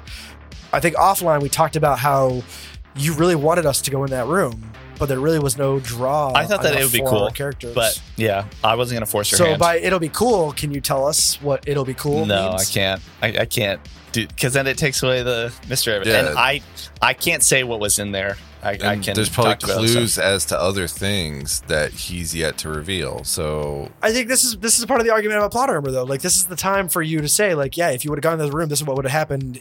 And and we already said spoiler. If you're going to listen to, if you're going to play or listen to anything that is threefold conspiracy, then don't listen to this episode because you're going to know. And so unless you're going to use that again somewhere else for us, but it could lead into other things. Like but like mechanically, don't as a defend party, John. we're never going to be back on this asteroid unless we are. unless Never, no, never there's no, no possible way. Well, yeah, Yeah. we'll get to that. Dum dum dum. Why don't we come back to it at the very end? So you keep going down the hall. You Oh my god! you find This is the episode where Kev just loses it. yeah. well, that's happened a lot of times. You find these weird storage bins and sleeping pods. These are like the gray sleeping quarters, including oh, you find all this this floating array of these colored cubes that have all these trinkets in them, and it seems like the Greys, you know, they are known for abduction and now all this other crazy technology and you find all these trinkets that seem like they're from all over the Pact Worlds including this little uh olfactory the the olfactory nose that you put on your nose and it gives you a pleasant memory but when you use it Uh, and I'll admit, I'm I'm an idiot and I don't know big words, and so I I was like old factory. Oh, yeah. What is an old factory? the and olfactory now I know whenever I hear olfactory that it means you know Your your nasal yeah Area. system. system yeah that's because it will save we like to teach as yeah, well Star as play. Starfinder teaches you Starfinder things. teaches you things, yeah. Uh, but weirdly, when you put it on, you do have a pleasant memory of, you know, for some of you, it was like it was like uh, it seemed to be like an academic sense, whatever it was, uh, and then it just like you rip it off because it comes foul and gross, weird. You keep going down. You discover a creature that you nope out of there. This weird little like there's mini sand bone worm dune thing. Yeah, bone Hashtag it's worm. okay to walk away. Hashtag it's okay to walk away. Hashtag it's okay to run away. Yeah, no, I would. I didn't want to fight that thing. It literally came out of like a disgusting red mass of like bodies that Bone were like and all blood. And then messed didn't we up, have yeah. to make like uh like a save, like a Oh, some kind of psychological thing? It was a some will save, wasn't psychological effect? Yeah, Yeah, because it seemed like it was trying to really pull your attention and Yeah. be Oh, yeah, able like to a move. fascinate. Like a Yeah, because- Which Veracity, and we knew it was a dead end at least because that door was like red and there was no, that was the only door, and we weren't going to be able to open that. Yeah, Was Yeah. that creature based off of uh Veracinea? Like it was not Veracnea. Ooh. No, it seemed like it was, but good, good connection thought, Yeah. but was not a Veracnea. You know, Yeah. it felt like a flesh golem or something. Yep, What's a Veracinea? Am I just dumb? that was the uh, the the carnivorous plant where we found. Oh, the plants. The plants. That will later come back. Yeah, yeah, yeah. So you go back, you go back the way you came because you're like, this is a dead end. And I will say here, there was one room that you skipped, and it's not the one that you're thinking of. There was a doorway that you didn't go in at all. And I'm going to one? be completely honest. Yeah, there was another door that you didn't go in. Because ahead of you was like there were two doors off to your right. One of them was like kind of partially open, and there were there were like liquids trailing out of it. You didn't go into yeah, there's that a room one to the left There- next to the com room. there was one to the left that you didn't go in and i'm just going to tell you i was worried about that room because the way that the book had it and the and, and i even talked to jeremy i i like looked some things up i was like if they go into that room i i as as a gm i had a like tough decision of like a- TPK moment. I had a TPK moment of like, if this does not go well, it could like. I feel like. so it can you could reveal that to us at all? Like what what did we miss out on? A creature that was very tough that would have tied in, I think, a lot to some of the technology that you notice, right? So again, you saw this fusion fizz can from the monitor had like nanites in it and like nanocytes, and so that was your first clue that maybe there's something that the Greys were working on with that technology. You skipped the Lab Kyokor room, maybe you would have found out more about that. You skip this room, maybe you would have found out more about that technology and about some of the creature. I don't want to give it away because, you know, maybe something else will come up. But in a sense, The all I'm doing of is our gray hosts. Yeah, and and all this does is in the future, if you see this kind of technology, it will make you think of that. Because as far as nanites and nanocytes, I also feel like while that's not a rare technology, it's probably not something that just day to day you're gonna like come across something that's like made of nanites. in the way it is Exactly. by these grays. So now it's a standout I in will your characters' say- minds. I am I'm actually a lot more satisfied with your non-answers than I thought I would be. Okay, good. I also wasn't hoping for you to be satisfied. I just wanted to tell you what I tell you. I know you were looking to piss me off, but um, no, I'm not. I'm not mad. I I I, I accept your answers for what they Okay. are.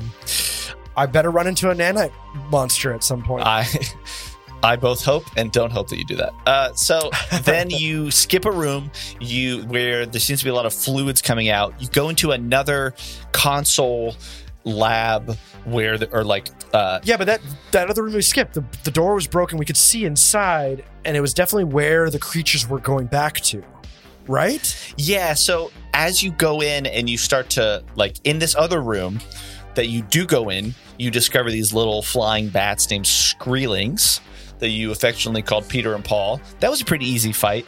They seem to crawl back. Was it because they cheated and they took a bunch of damage on Rick because they got attacks of opportunities for no reason? I don't recall that. I also recall that you made Uh-huh. that same mistake at some point in the future. So, anyway, once, not four times in a okay. row. So, uh, so they go back into this other room, and basically, you you are looking through the computer, and you think that from gauging like an analysis of the fluids from that room and everything else, it seems like, as you said, that's where a lot of creatures are kept, and they're blood of creatures that you already fought, like the Tashtaris, like the like the dinosaur raptors.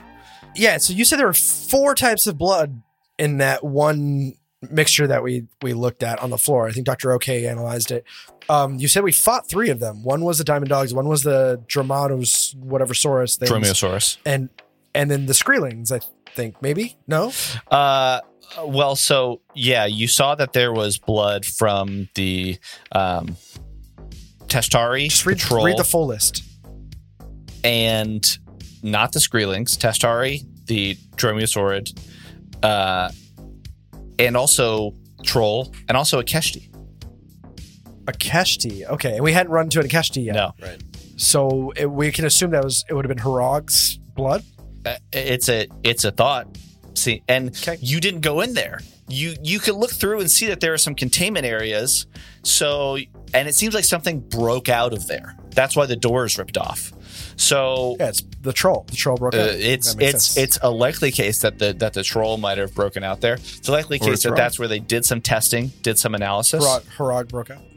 It seems like that could have been a place where you could have gotten a sense of what was to come. Right, because now you're like, oh, this is the second time I've seen a troll. Now I'm seeing this Akeshi blood, which if I didn't mention in the episode, I, I you did a full analysis. I'm pretty sure I did because I talked about it and then we just moved on.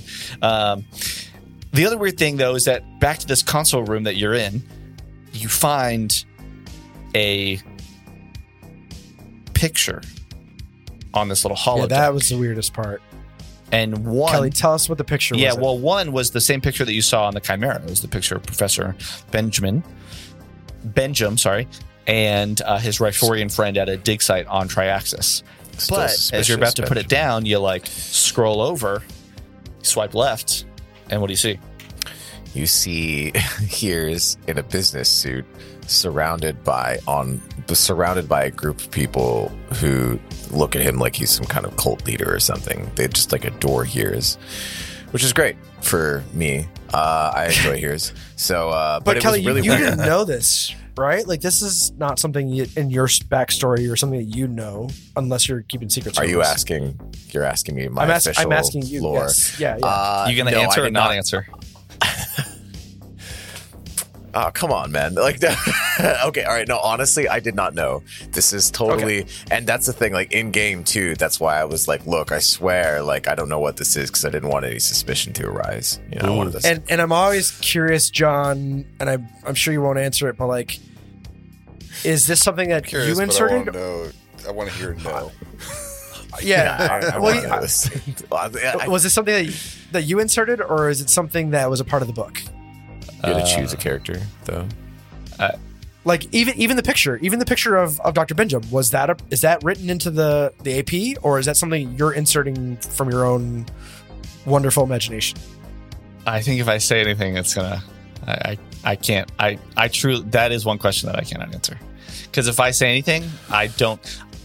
I don't know where your mind is going to link and connect to, so I'm not going to say anything. Why does it matter?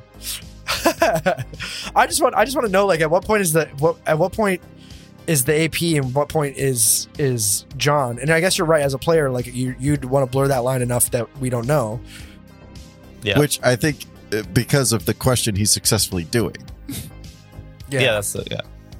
Stay tuned for plot armor at the end of book 14. six when we talk about when I answer all of your questions in full. When when John dodges the rest of our questions. yeah, Yeah. I still don't Because there's going to be another story. We're Read the another- AP now since you've all Yeah. seen it. Oh, No, Wait, I just love that is the I- one I- where I will tell you this was me. This is the book. I will say that like I've I've contacted Jason Keeley on Discord and he's an amazing dude, and um I he like asked me like, "Oh, how did you enjoy?" And I forget the name of the book even because I forgot it on purpose. Uh, and I was like, "Is that the name of book too?" Because like John doesn't even tell us the names of these, the titles of these uh, like short adventures. Yeah. we know Three Threefold Conspiracy, Yeah, but probably overly so. But I just really, I really want to keep yeah, the mystery hides alive. Everything from us. Yeah, everything. I really John, I'm- more more than like a typical campaign. I I really want to like just have it all be in your heads of like what is going on. Anyway, Kelly. Hmm. curious, like I just to make sure that I'm answering Kevin's earlier question correctly, the people that were surrounding here's were they what kind of people were they just normal people? Yeah, just all uh, there. There were just a bunch of different people. I think a diverse crowd of people. diverse from crowd.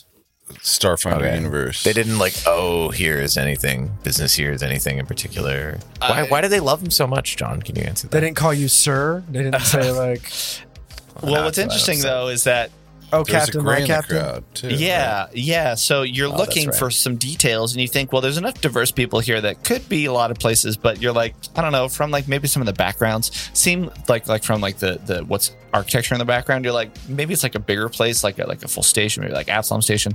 Then you notice that there's an Oma on the sleeve, and you're like, oh, that's right. This seems like it is maybe not like like that seems like a common symbol that you would see on other planets and then you also see that there's a gray in the crowd who's looking at the camera Yeah, that is this weird. isn't part of yours' history that he knows of anyway.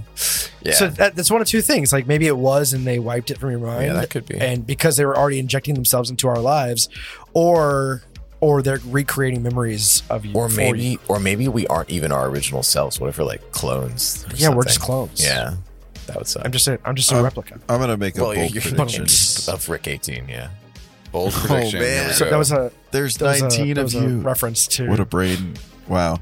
Um, no, I am fully expecting a like Groundhog Day ending to book six. my god. yeah.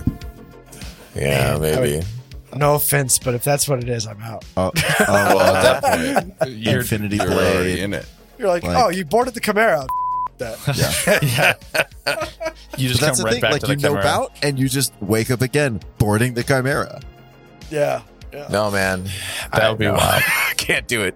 Can't do it. that would be wild Am I, can And- I p- posit my theory? at the please please please please uh, I don't know if we've delved into it, but all these flashback, quote unquote flashbacks. What if the these are like the uh, quote unquote psychic energies that have been harvested by our gray captors, uh, who are inserting themselves into our like, like we we know Crush Casbah right was in a vat and or part Well, a copy of him, or something, right? Yeah. So what if they're trying to manipulate the strings of reality and the remnants of these flashbacks are the quote unquote mental and psychic energies of uh, the imprisoned and captured uh, foes who they've, or not, I shouldn't say foes, but uh, encaptured souls of those uh, who have fallen victim to our gray. Uh, Yeah, I don't. I'd like to say yes to that, but at the same time, like I think it's it's not. He kept showing us the same characters. It was always the Shirren and her son fair. targeted, and so like I think we're gonna run into them at some point. I don't, Yeah. or we're gonna we're gonna learn more about. Or them. we're going to run into their gray copies. yeah, Oh my God. keep that in mind. Anyways, moving on. Moving so on. there's a ladder down. You find a Um, ladder headed down with some troll blood, and you're like, "This must be the way." And Which I'll, I'll be honest, because uh, Bernice downloaded the maps, and I think we paid really close attention to the map above us, eh, or the the previous map and then this map. Did we have a map of the next floor? no, No. Okay, okay. it's a technical Because space. I was like, you man, didn't have why, it. why why didn't we use this map? Yeah. Um, and you go down. You discover that there is another entrance. There's like a little bypass, Bernice found that Bernice on found the that. computer and opened the door. And opened the door. in that tunnel. and you go down there, and you're like, "What is this?" You discover there are motion sensors in this little tiny, uh, like uh, hallway, right? This little access shaft, and you discover the motion sensors. You trigger them, and then you find out that they're from Shay. That Shay set them, and he's like, "These come over to our side where our reactor is," and uh, there's uh, like I don't know why you're doing this. Like you you should go figure out your reactor. It's kind of weird. I think that's when you first were like.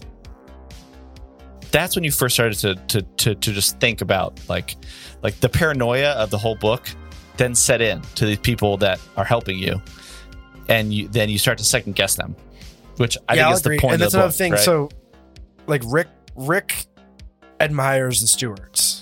He trusts the idea of the stewards as, as a whole. He's for He's very you know, conflicted. I was gonna say, lack a better term, like he's a a bootlicker. Like, like uh, you know, he admires them. He trusts everything they say, and so in this situation, um, he trusted them completely until this point. He's like, wait, why are they putting these motion sensors? And I think that really broke him sense, down. though. It kind of makes sense, but at the same time, it doesn't. Like they know, I don't know. It, and we get back to that in the final episode of like, man, I like Rick and Kevin both just do not trust anything going on anywhere within this campaign. well, Well, I so I don't even trust you guys. I think that's the important note, right? Because it, it, based on everything Rick and the party has experienced up to this point, it makes absolute sense to put motion sensors on your back end because Yeah. you have no protection back there. yeah. Conversely, Rick trusts nothing he experiences because nothing has shown itself trustworthy. Everything is trying to kill you. Yeah. Totally. That's how Heroes feels too. I mean, we're always kind of jumping to the worst possible intent at the moment. You know. Yeah. I, well, we I, here's just thinking they just don't want us to go there because we're gonna like uncover what they're trying to hide from us. Yeah. So then you go back. You're like, well, I'm not. Well, Hears goes and, and looks a little bit, and it does seem like it's another shaft, right? You're like, oh, Yeah. because the stewards had said, like, uh, just from what we've seen, it's like it seems like there could be a bit of a similar layout situation. I don't know, but like you'll probably find something similar. You'll, you'll find another shaft going down. Then you guys go back. You're like, all right, cool. See you later. You go back down. You're in an even smaller space, and it's in that space that you first look into one room and you see this figure standing in the room and you're like nope we want to get to the reactor. We're not going to fight this figure in this weird room. We opened a door. The figure didn't move standing completely stock still shrouded in shadows. You can't really see too much of it make anything out. You're like see ya. Pff, hit the door Yeah, that was s- door shuts. Yeah. But then you go into another hall. And i don't know where kev went but this is important because as you walk into the hall then you realize that this is some sort of observation space because it seems like there's a there's a there's there's like a big window on one side that you can't really see through but the hall the light is flickering and as you walk in there's this giant creature that charges out and a, and a Keshti, this huge jacked muscular Keshti who charges out and fights you and what I love is that from the beginning, the first thing that Ikeshti did was come out, grab like a chunk of the ceiling or the, the wall, and throw it, hurl it like overhand at Rick 19. So, But- like before before Yeah. we explore that, can we talk a bit about what Ikeshtis are? Sure, please, please. Cool. Uh, hashtag Starfinder story time for the Hey, backstory on Cue the children. This. I need to get Liliana to record that. Liliana's my daughter Yeah. for the listeners. Um, so uh, after 10 to 20 years of adolescence, the Ikeshtis begin to rut. Um, they become violent, single-minded, overcome by their urges to fight and to mate. And basically, um, they will eat and eat and gain new spurs and claws and harden their scales um, in order to find a partner to mate with. If they find a partner, they mate, fertilizing uh, their clutch of eggs. Then the two partners fight to the death. Uh, their surviving uh, partner will go on to either be a broodminder or a congregant. Um, but in this case, we're talking about an Ikeshti uh, Rivener, which is an Ikeshti who never finds a mate. Um, they just stay in the voraciously eating, mindlessly violent stage, rampaging throughout Akiton until they are uh, generally hunted down by the rest of the Ikeshti society because they're considered a scourge on Ikeshtis at large. Thank you, Vinny. That was really good. Wow. That was a perfect summary. Well Yeah. set. I just I do want to point that out though. Like the the Riveners, Riveners are beyond help. They are they are past that point of no return. Normally, Yeah. right? Well, and like the Krog, on the other hand, So, was yeah, so when this creature completely came out- cognizant. this creature came out, you first heard them talking, saying, "No, no, no, no, you can't, you can't make me. I won't go back in there." And then this Rivener comes out, and if you encountered a Rivener anywhere else, it probably would not have said anything, which is already weird. And then it attacks Rick 19, and you guys took an interesting stance. You were like, "Wait a minute, I don't know that I want to attack back." Because it seems like this creature maybe it was the Bolida. Maybe you're like, we we couldn't actually help the Bolida for whatever reason. We tried, and now we want to help this creature. I think it was Well, we even did with the, the Skrillings we allowed to leave as well. That's true. Well, all of us but Hears. I think Hears was still like, no, I'm gonna kill you. yeah, and then failed melee roll after melee roll after Yeah. melee roll. As Here's they limped out, guy. and you just kept trying to stab them. That was funny. That, was, that was good. Yeah. It's not fun. Uh, but I, but uh, this is true that we did end up wanting to help Frog, but I think we also just not wanted not to fight fucking Frog. Yeah, I that's- think that yeah, was a big that's what I'll motivation. say. too. Frog That did was- like 13 points of damage. Contributing factor. Yeah, definitely It's a very big large factor. one. Yeah. Uh, but yeah, crazy. you you talk to Frog. You're able to calm Frog down and tell and say like we're in a similar boat. I don't know what happened to you, but we also have Is that experienced hardship. Prescribed in the AP. that yes, there are ways to you know do that to help out and, and try and talk to the creature. No, but like in, in this AP, does it say if they attempt to do this, allow them to do that at, at these And then levels or whatever? them- 15 rolls. Take it to the troll lair. There there is language around what happens if you speak with Frog and are able to you know diffuse the situation. Yeah. But we can't diffuse every situation, right? The AP doesn't allow for diffusing of certain situations. I'm guessing, unless you roll. you Is can it- roll really well, but it's one of those things where it's like it's less about you're unable to, and it's more just that some people aren't going to change their mind. Yeah, they have And it doesn't- strong and I- Yeah. makes sense. so I'm I'm prepping to to run the next you know story, um, and I can tell you from our, from my book that John won't tell you because he's secretive and I'm not as secretive. Um, Ooh, okay. it like each each character you run into has a development Yeah. block after it that basically has triggers and and like if this happens, you know it's, it's if statements. You understand if statements, but um, No, so please yeah, explain it to me. No, it's Yeah. true. also, And- the yeah. else, please, And else if statements- and object and the literals. if else, and, then some uh, switch Yeah. statements. I, I wouldn't say they're object oriented. I, Yeah. I still don't understand that. it's means. just the logic that is present at a very first principles level for many things Hmm. that if you're just trying to say if if you want some action to occur by some sort of trigger then you say well if this trigger occurs then these other actions will occur yeah. otherwise or else this should happen instead or you can have an else if there are lots of other things. But the whole development block which is true uh, and all that i'm not doing is going into the full like context of the block but the but the blocks Paizo does a really good job of writing and giving you context to say like if the characters want to do this here is this creature or npcs or monsters motivation. Here's how they would typically respond Yeah, and sometimes it just says they fight to the death no matter what. because they are and those yeah those are the ones that you will not be able to to Right. talk down. and usually when you look at that that creature's intelligence or their charisma or what their motivations are you're like that makes sense it's not gonna it's gonna fight to the death so right. could we have tamed the laser dogs? uh they didn't have a high intelligence your Probably. fear did an effect i think if you really wanted to you could have like maybe under the circumstances of like a really like a crit hit and then one of them goes down and the other one's like you know what i'm out you know and just roll some ball bearings down the hallway. There's also usually language for like if if like the leader or if more than this many die, the others will tend to flee. Right? There's there's there's like this encouragement there for you to explore different methods of combat because not every combat should just be hey here are some monsters they're gonna fight to the death see you later. It's like it needs to be interesting. Right. Cool.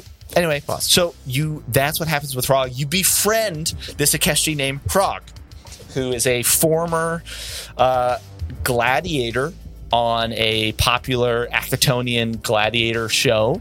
in the arena, and you remember them like getting into some sort of trouble, and then they were no longer on the show, and then now they're here. But again, the weird thing is that Frog is like. I am not a Rivener, but I am physically a Rivener. And also, Frog's talking to you. Dr. Okay, I think you do some sort of test. You realize that clearly the Greys have been manipulating Frog's basic DNA, basic uh, biological principles to ch- ch- change Frog, which is weird. Yeah. And you're like, like accelerated him into Rivener state, but kept his mental capacity at whatever as tenuous yeah. at best, right? His his mental capacity was mostly He there. was he was under a lot of stress and anxiety. yeah, yeah. I mean, he's certainly more advanced than any other Rivener.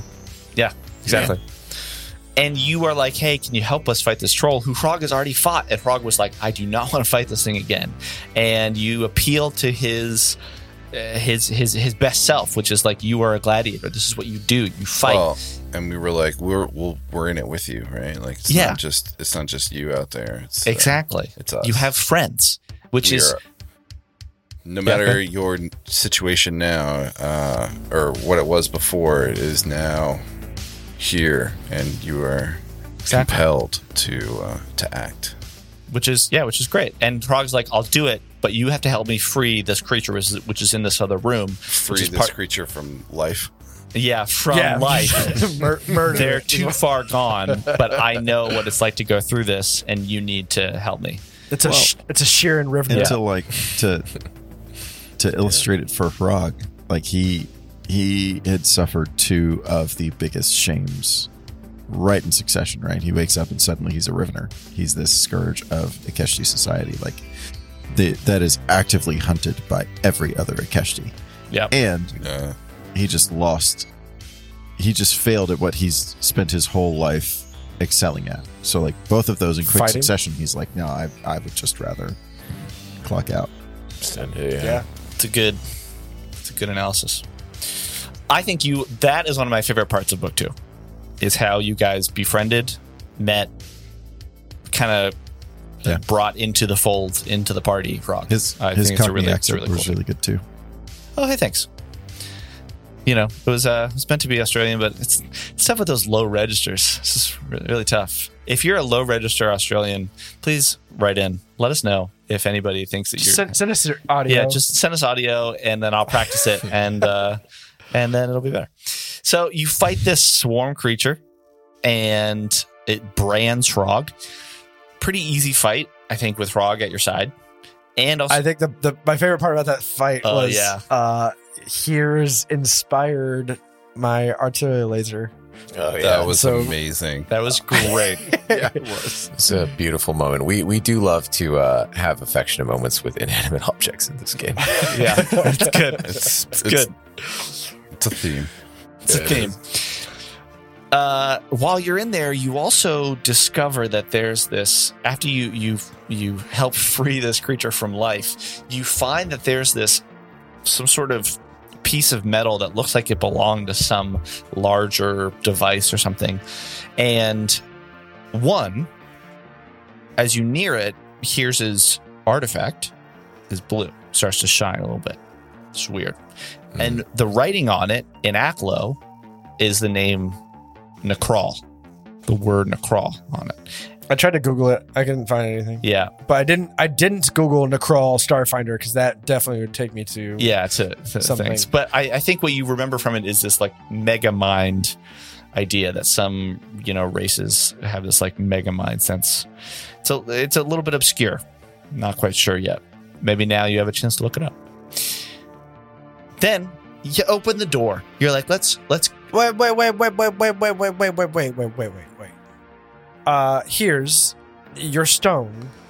You have a stone or artifact or something that Rolu gave you that we're not all aware of, right? Or have you showed us this? Yeah, you've seen it. I think everyone's seen it. You've I think you've seen it, but I don't think you know all the details about it yet. Yeah.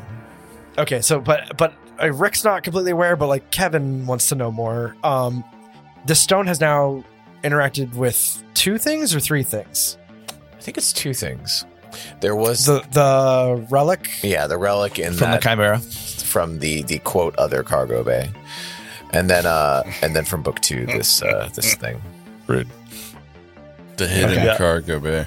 Yeah, the one that didn't exist but did, and then like the uh, Starburst. yeah, yeah. Plot Alright. armor episode one for I still think it's a good mar- merch idea, by the way. Like to get like the other cargo Yeah. bay is like a merch thing. The other card. it's like a shirt. yeah. But just two things Uh-huh, so far. uh-huh. Yeah, but great. hopefully more things because that that's a something here's that's a guide for here's he needs to know. Yeah. So yeah. And Love Will it. gave his life for that. To give me that. Um, Vinny, I kind of want to know your insights on on Here's the Stones as a listener. Um, I'm I'm intrigued by the glowing stone. It strangely enough, like the the the parallel that I draw is um like an elven blade, how it glows around trolls or goblins. Uh, Uh, interesting. so like is it glowing around a particular element? Is it glowing around like materials? Like what's the some some, some what's sort the of crux i don't know i think it's interesting the um i think the last thing it glowed around or the first thing was the the sheet of metal inside the artifact. Was that right? That was like, it was like the reset button or um you know. card. is like please re-enter Right. before restarting which felt like a huge red herring. And like to me was like okay sure this is this is this stone may not be as important as we think it is but the second time it glowed is like okay maybe it is and again nothing in this story is as it seems Well, now I'm curious, Kelly. Do you have any insight into what is happening with that stone, or are you just as blind as the rest of us? And that's just a yes or no. Uh I have a little more insight, yeah.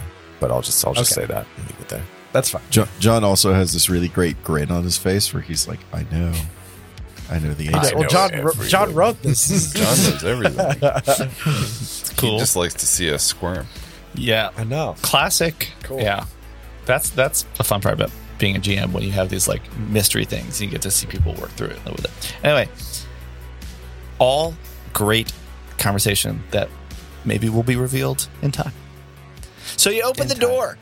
Back in this room, you're like, open the door. You're in greenery. You're in this like greenhouse area, and Hears is immediately fascinated with these beautiful blooms on What you call him? Vers- Versace. uh, yeah, That's what they're called. Versace. Versace. Yeah, they're So they're the. Versace blooms, the summer 2022 collection. And uh, Hears just a sucker for fashion, you know. Here's yeah, Hears knows Hears has good taste. He does. Uh, and you go up to investigate this new collection, he does love himself an inanimate object. but you're like fascinated. And what I love was that I think when you, when you all realized it, Kev, we went into initiative, and Kev, you were like, "Can I roll something to like try and stop him?" Well, because he he passed me, and I was like, he's entering my space. I get to use my attack of opportunity, but failed. I failed because uh, I should not have been able to do that attack of opportunity Before your since it was first- the first round of initiative. Yeah, But Um, also, it was just I kind of missed cool. anyway, so it doesn't matter. Yeah, uh, but it was just a cool image of you being like ah, and, and he's like charging past you. Well, it's just funny because like it was just this is one of the things where like dice the dice tell the story just as much as the story is Yeah, itself. exactly. And and Rick rolled a lower initiative. I rolled like we rolled our dice, and my dice roll was lower, so Kelly moved first. And if I had a higher initiative, I would have just hit the door and stopped him, and it would have been a whole different story. But But the fact that he moved first, yeah, well, it it led to the fact that you guys then go out there, you pass these saves to not be fascinated, and once you kind of overcome it, you put on the your environmental protections on your suit. That's when you're you're trying to pull Kelly or pull Hears out of the bush, and you stumble on something in the bush. You look down and you see somebody.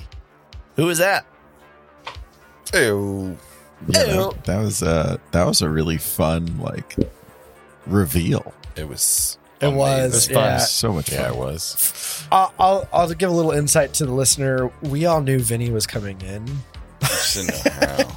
But Yeah, we didn't know when and where, but he was definitely like on the call before we started recording, and it's not like he just appeared on our Zoom. but it But- but Yeah. it was pretty great because it really was like Vinny wasn't even on the Zoom call, and then I and then I was like, you video see, it, off too, right? Exactly. Yeah, he yeah. had his video off, and then just out of nowhere, when I was like, "You see," you know, like I said, "Vinny, what do you see?" And then his face pops up, and he just has this huge grin. He's like, "Ha!" It was, it was- it was- But it was one of those things that like there, we might not have hit a point where Vinny could have come in. So even though he was on the call with us, like he might not have been It- introduced in the It gets even Yes. funnier because we right. you guys recorded two episodes that day. yeah, and, Yeah. and you took a while to get through the fight. yeah. Yeah. So Yeah. like hang out for an hour and a half and then Yeah. See if What we I- make it through. right. Yeah, what I love in editing the episode right before you come in is that I have all of your laughs from when we were all laughing, but you were muted, so we didn't hear you at all. But I can hear you being like, "Ha!" This is great. Anyway, so that's the introduction of Colin Edenbrand. Yeah. We're so glad to have Yes. you. Yep. Oh yeah. I do. Have, I have- a question for Colin. Um, like you clearly built your character to be a healer. Um, I never try to be I- like I've played a cleric in D and D, but like Starfinder's known to not actually have like a healer class. Is Met- Mystic the best uh, like healer class? So I think so. And it's it was a like it was a calculated decision for me um, because I'm not familiar with the Starfinder system at all. This is the first. This is quite literally the first Starfinder game I've ever played. So it was. Um, I've really enjoyed playing a cleric in another TTRPG 5e, and um, like I I'm told that that I play it well, and so I was like, all right, let's do what I know. I can I can play a healer, and what does that look like in Starfinder? And I I don't know, You- man. you do I it think well. as as we talk about the next couple of episodes, I think I'm doing all right. Yeah. Doing yeah. great. So you uh, let's uh, just just just to get to it. You know, I mean, you introduce yourself to Frog and the party. You all are able to kind of blindfold Frog and safely get through the rest of these blooms as you realize they are still, you know, active. Uh, you're you're going to where you know is the the final shaft down into the final fight with this troll. You along the way you discover another dead gray. You think maybe they were like harvesting these blooms to use. Seems like there were you know you found some I think grenades and some poison that seemed like there were some you know harvested for this. And it's when you get into the final shaft as you're about to go down that that's when you find Hears and I think it was uh, Colin.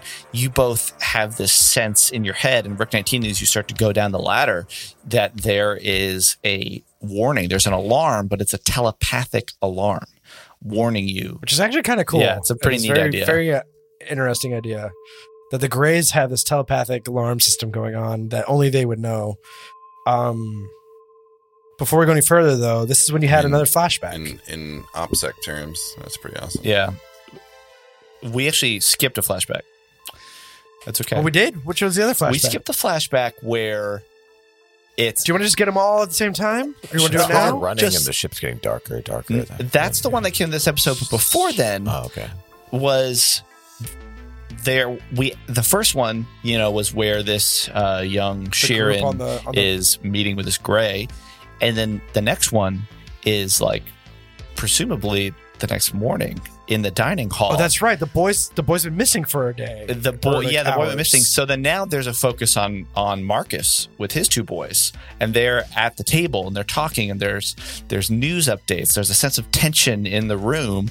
And it's at the end of that that the door opens and the young Shirren boy is back like is, is back. They couldn't find him on the entire ship. And then now he's back and then that's where we ended that one. And we pick up in this last one with uh, the boy's mother zenka. We know this this this this name is her name.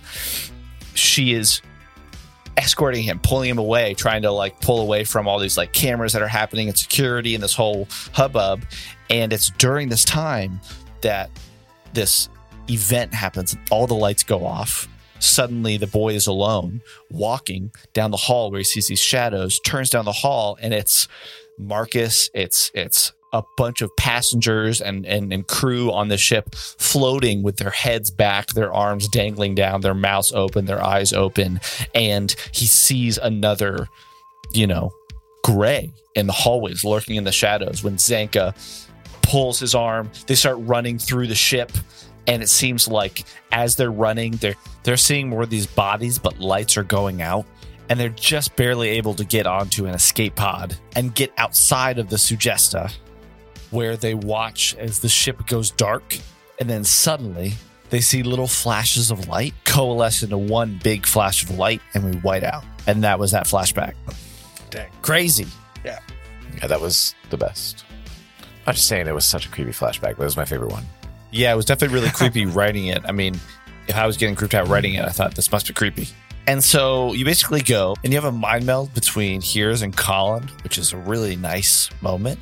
And then everyone is talking. Frog shares a little bit about how he acts before a fight. It felt like a collective, you know, all right, we're really about to do this.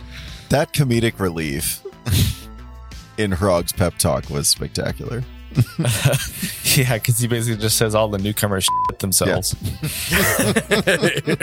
it's o- it's okay. But you know, just to jump back, I really like the mind meld because obviously, Vinny, you know about the previous episode's content, but Colin doesn't. So you and Hears really connected in that, and I think in general, Well- everyone really shared in that scene in those And moments. for the listener, it was a really interesting um, experience for me because we are, I don't know if how far, yeah, I'll just pull the curtain back. We're like recording four or five episodes ahead. So I, as a fan, am listening to the podcast as it's released, but there was a gap of like five episodes. I had no idea what happened because I wasn't participant in them and they haven't been published for me to listen to. So like Colin's amnesia and uh, lack of awareness of what actually happened was reflected in my lack of awareness for what happened. So like And a, and a couple things came up again, like the tunnel. yeah, we that's approached right. the tunnel, and like Vinny was like, "I don't understand what's going on Yeah. here." But it's like, "Oh yeah, you weren't a part of that episode yet. Like, you, Yeah. haven't, you weren't Yeah, that involved." was good. Well, so let's just cut right to it. I mean, you go down the shaft and you are just immediately thrown into a giant fight with a two-headed troll that seems to have this crazy ability to Cheat. move, teleport, cheat. Teleport and reach 10 feet Kev, to you've attack. read the More than stat that. Block. You like know that 30 this feet. happens. Is, is, was it really 30 feet? Yeah, Oh my God. I was like- I can say yes. it was pretty much anywhere in the room. Yeah. it was. and he that ability to move and in the development motive block it says if the troll can move the troll will move so unless there's a big pull which there was a big pull it was frog because the troll had fought frog before but in general you can expect that the troll is going to use that ability Plus- to teleport in this quantum state because I think it was Hears who looked at the troll's blood and saw the quantum superposition. We saw it Oh, on yeah. the ladder too, didn't we? Yeah. That's right. uh, You said that you said the blood was glitching, and I was Yeah. like, "Blood can't, can't blood can't glitch." That's, Well, makes sense. that's what it does, and when it's not from our dimension, Kev. Duh. That's true. That's true. And then what's also interesting is that you realize that the way to shut down this reactor is that you need a type of multi factor access where one person has to be telepathically linked to this gray device and the other person has to be physically analog connected to the computer. And you had options there. You know, you had options like once. So what? What if? What if a group didn't have somebody who's telepathic? There's still an option to shut it down. Yeah, so if you recall at the end of that fight, I told you how there was a trap Yeah. on that computer. If you try to access trap. that computer without trying to connect telepathically at all, then you would have set off the trap. And if you don't have telepathy, then the DC would have been much higher. But it's more about how if you try to hack it, the, those lasers will come down to target Oh, whoever's trying to hack it. And really, it's just another complication in this whole scenario. I don't think we could have survived that. right. Dude, uh, that is a true boss fight. Anybody who's running this, who's thinking about running it, like that, hit me up because that is a true boss fight. and and add on to the fact that we had Hrog with us, who drew a lot of the aggro Yeah. and got that troll's attention and took a lot of the a And lot of the damage from died. the fight. I Yeah, And and, then die. paid the price. I would be curious to see like what percentage of the troll's hit points Hrog did single handedly. because uh, he got he critted him. yeah, he did a lot. I think Hro- I mean Crit him and still. And then that spawned a troll polyp That's right. yeah. because he crit him and cut off part of the troll. That's part of the troll's development. The troll It's is like being halfway you know, through its optimized. damage stat block or whatever. It morphs into multiple enemies. Yeah, so the polyp comes in with the amount of damage done on the crit. So I think it was, you know, Frog did 39 points of damage. So it did 39, it had 39 HP because it's a badass creature. which is the the, tr- the the the polyp that you saw we call it earlier. polyp that we came in the very beginning of this. this Exactly. book, too. Oh, okay. Oh man. Connections. Yep. So wait, if we had hit the troll with like a ten point, then the polyp would have had ten points. Mm-hmm. Interesting. It's a cool mechanic that Owen K.C. Stephens, the writer of the second book, came up with, and you know, and the whole Starfinder team that they came up with. So we made the polyp tougher by allowing Frog to hit him. Oh, interesting. Yeah. That's why that thing was so hard to hit. Thanks, Frog. Well, the troll polyp naturally had a had a high AC, and so did the troll, Yeah. right? But fighting the troll polyp in the first half of the book, it sets up this idea that there's going to be, you know, different types of damage, right? That you're going to have to overcome these regenerative properties that the troll's blood has, the creatures have. That's when you're introduced to this mechanic. Also, note that at this point, Dr. O'Kane hears do successfully shut down the reactor from overloading, but you had a choice. You had a choice. You could turn it off, or you could turn it off and then have it come back online to then explode soon thereafter at a different yeah, time. we chose to turn it off. you just chose to turn it off. The idea I had was that if this troll is feeding off of the radiation, then uh, not having it on would benefit us. And you were right. The troll was like, get out. You know, the troll's at the door to the reactor trying to get in. If you remember, when Frog was fighting it, it was at the time that the troll got closer physically to where the ladder well was. The troll left Frog. The troll said, hey, there's some radiation nearby. I want to get it. So I Benny. had this thought um, today, actually. Like, what if we had opened the doors and let the troll into, You could have done that. like, is that a satisfactory resolution? Just like let him in, hit the self destruct, and dip? At the end of the day, you wanted to leave. The troll wants radiation. And you had the means. You could have opened Give the it. door. What it wanted You could have done that too. and not fought it. We could have we could have talked it down and made it a friend. We could have befriended everybody. Yeah, I think we joked about that. Just the troll saying like, "Hey guys, I need help. Can you, yeah, yeah. Hold can, on. can you get the door? We probably it would be could great if you could help out." Negotiated with him then. Uh, the troll's intelligence, as a product It's of kinda its shitty. upbringing, you know, it's not. Even with two brains, it was home. still dumb. Yeah, yeah. Blue Two and empty uh, Steven. cavities where a brain should be. So, so Frog ultimately pays the price, but he dies doing what he loves with his friends, which is exactly what you had told him that you were going to be there for him, and you were. But unfortunately, Frog dies. That was a hard hit. You managed to finish the fight, and then even fighting the troll polyp. The the troll regenerates because it, starts to come back up, Yeah. and we still kill Yeah. it again. Yeah, I don't- exactly. I don't want to gloss over that. Like, that death hurt. Yeah. Frog's Frog death. being Yeah, broken by the troll was like equal parts, you know, we're just Disbelief and fear. right. Yeah. Also, like, sort of a reinvigorating. Okay, this is not. We are not going to accept this as an outcome. He will. I, I was I was saddened by that. Like, It, Yeah. The troll effectively created the Avengers. yeah. yeah, Yeah. it was the Hulk. He was yeah, yeah, that's true. It's a good point. Man, Frog, the hardest death for sure uh, for me by far. So then you're like, great. We just took out a troll polyp. We took out a troll, even after it came back to life. which shut down the reactor. Yeah, yeah. As we know from Kevin's Navy experience, that's how you mm-hmm. shut down a reactor. Accurate. Kill the troll. yep, kill the troll, and and then you reach out to the one and only Shay, and Shay says, "Great, we got our reactor set up," and says, "Hey, cool, come on up, let's meet each other." And you guys said, "Hang on, we're still paranoid." Mm-hmm. And you're saying, I don't think we're going to do that. So, as you're coming back up, you say, you know what? Maybe we go through the shaft, go to, to the other side. And you say, better yet, let's tell them that we'll meet them, but then go to the other side and then you pull an Uno reverse card, you flip flop. Because then you radio them and you say, hold on, we're going to tell them we're going to, to the other side. So you trigger the motion sensors and then you actually go back to where you were originally supposed to meet them. And and again, I'm going to ask this, and you're probably not going to answer, but like, we could have gone that way, Yeah. Mm-hmm. And if we would have gone that way, would we? Would there be an equal amount of of rooms and spaces? That was the understanding that they gave to you. Was that the area that you were in? Again, overall, this whole station is huge, but the area, the two areas that where the reactors were pretty similar. So you would have had a very similar map to the one that you're in. But there were still creatures in there that we would have ended up. You would have flipped that we- we avoided. horizontally the map Maybe- s. Maybe there's another Colin still paralyzed in a bush. We don't know. Yeah. I mean, it's not totally equal, but remember that Shay did say, you know, hey, we got out of there by the skin of our teeth, right? We already lost people. Uh, so we didn't fight everyone there also. Were those uh, creatures detailed? I will pull back the curtain and say that I came up with everything that's on the other side.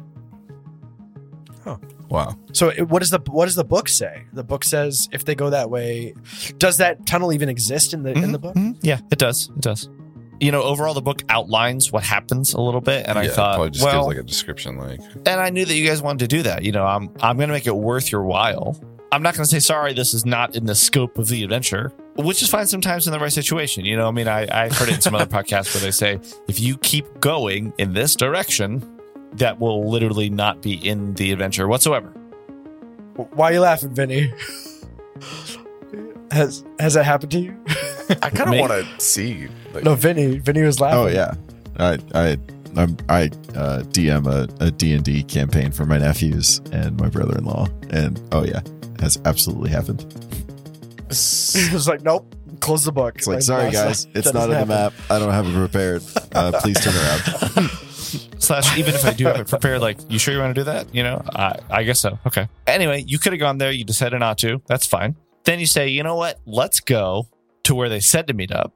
You enter past the two rooms before the ones that said that they had the red marking on. You enter into a giant bay where they seemingly traffic a lot of goods and grav carts and items. You exit via the giant airlock doors.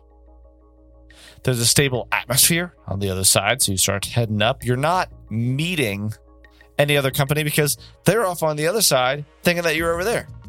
And so when you continue into this massive hangar area where you see for the first time another starship that is not attached to hydraulics or in a large chamber showing images of sp- space, right? Instead, you see a real starship and you see real space. You, in fact, you see an asteroid belt. And that's when Narla Yalamis comes out. She says, Oh, I thought Shay was going to meet you, but I guess not. Welcome to the Void Crier. It's a ship from the Steward's fleet. But since the whole ship, including the Steward symbol, is grayed out, it's a special ops ship undercover. designed for undercover, designed for this team. So then Shay comes to meet you. I think it's around this time that, not to get too into the weeds, but you know, we do explore somewhat. Y'all were kind of feeling each other out, right? Narla and Shay Yeah. were talking and communicating openly, but they're also special ops agents who are grateful that they found you and that you're alive and that they're alive mutually, right? But they're thinking, how do we deal with this? And you all are thinking, are you for real? Uh, what is happening? You know, And here's here's did a really there. good job of like of of backstepping why we told Shay to go the other way. so thanks for covering that. sure. I had some things planned too. Yeah, honestly, th- there was great role play there. I mean, we didn't even roll any checks, right? It all felt very natural. Didn't feel like there was a need to, you know, go down that road. Anyway, anyway, so then you trot on board. The Void Crier seems to be a nice steward ship. It's well designed. You're going up. You put that thing in reverse, beep, beep, beep, back it up, back it out. And as you're burning rubber, peeling away, then first of all, Rick, you get a notification on your device. I did, and I I read it off to the listeners without anybody else hearing. Um, and I guess we're behind the curtains now a little bit. And yeah, if you you guys want to know, uh, it was basically like directions for my next mission. Oh, okay, awesome. Okay, cool. Wow. So, who do you work for? None of your business. I was almost Wow. about to say just now, Is and another then I thought, association?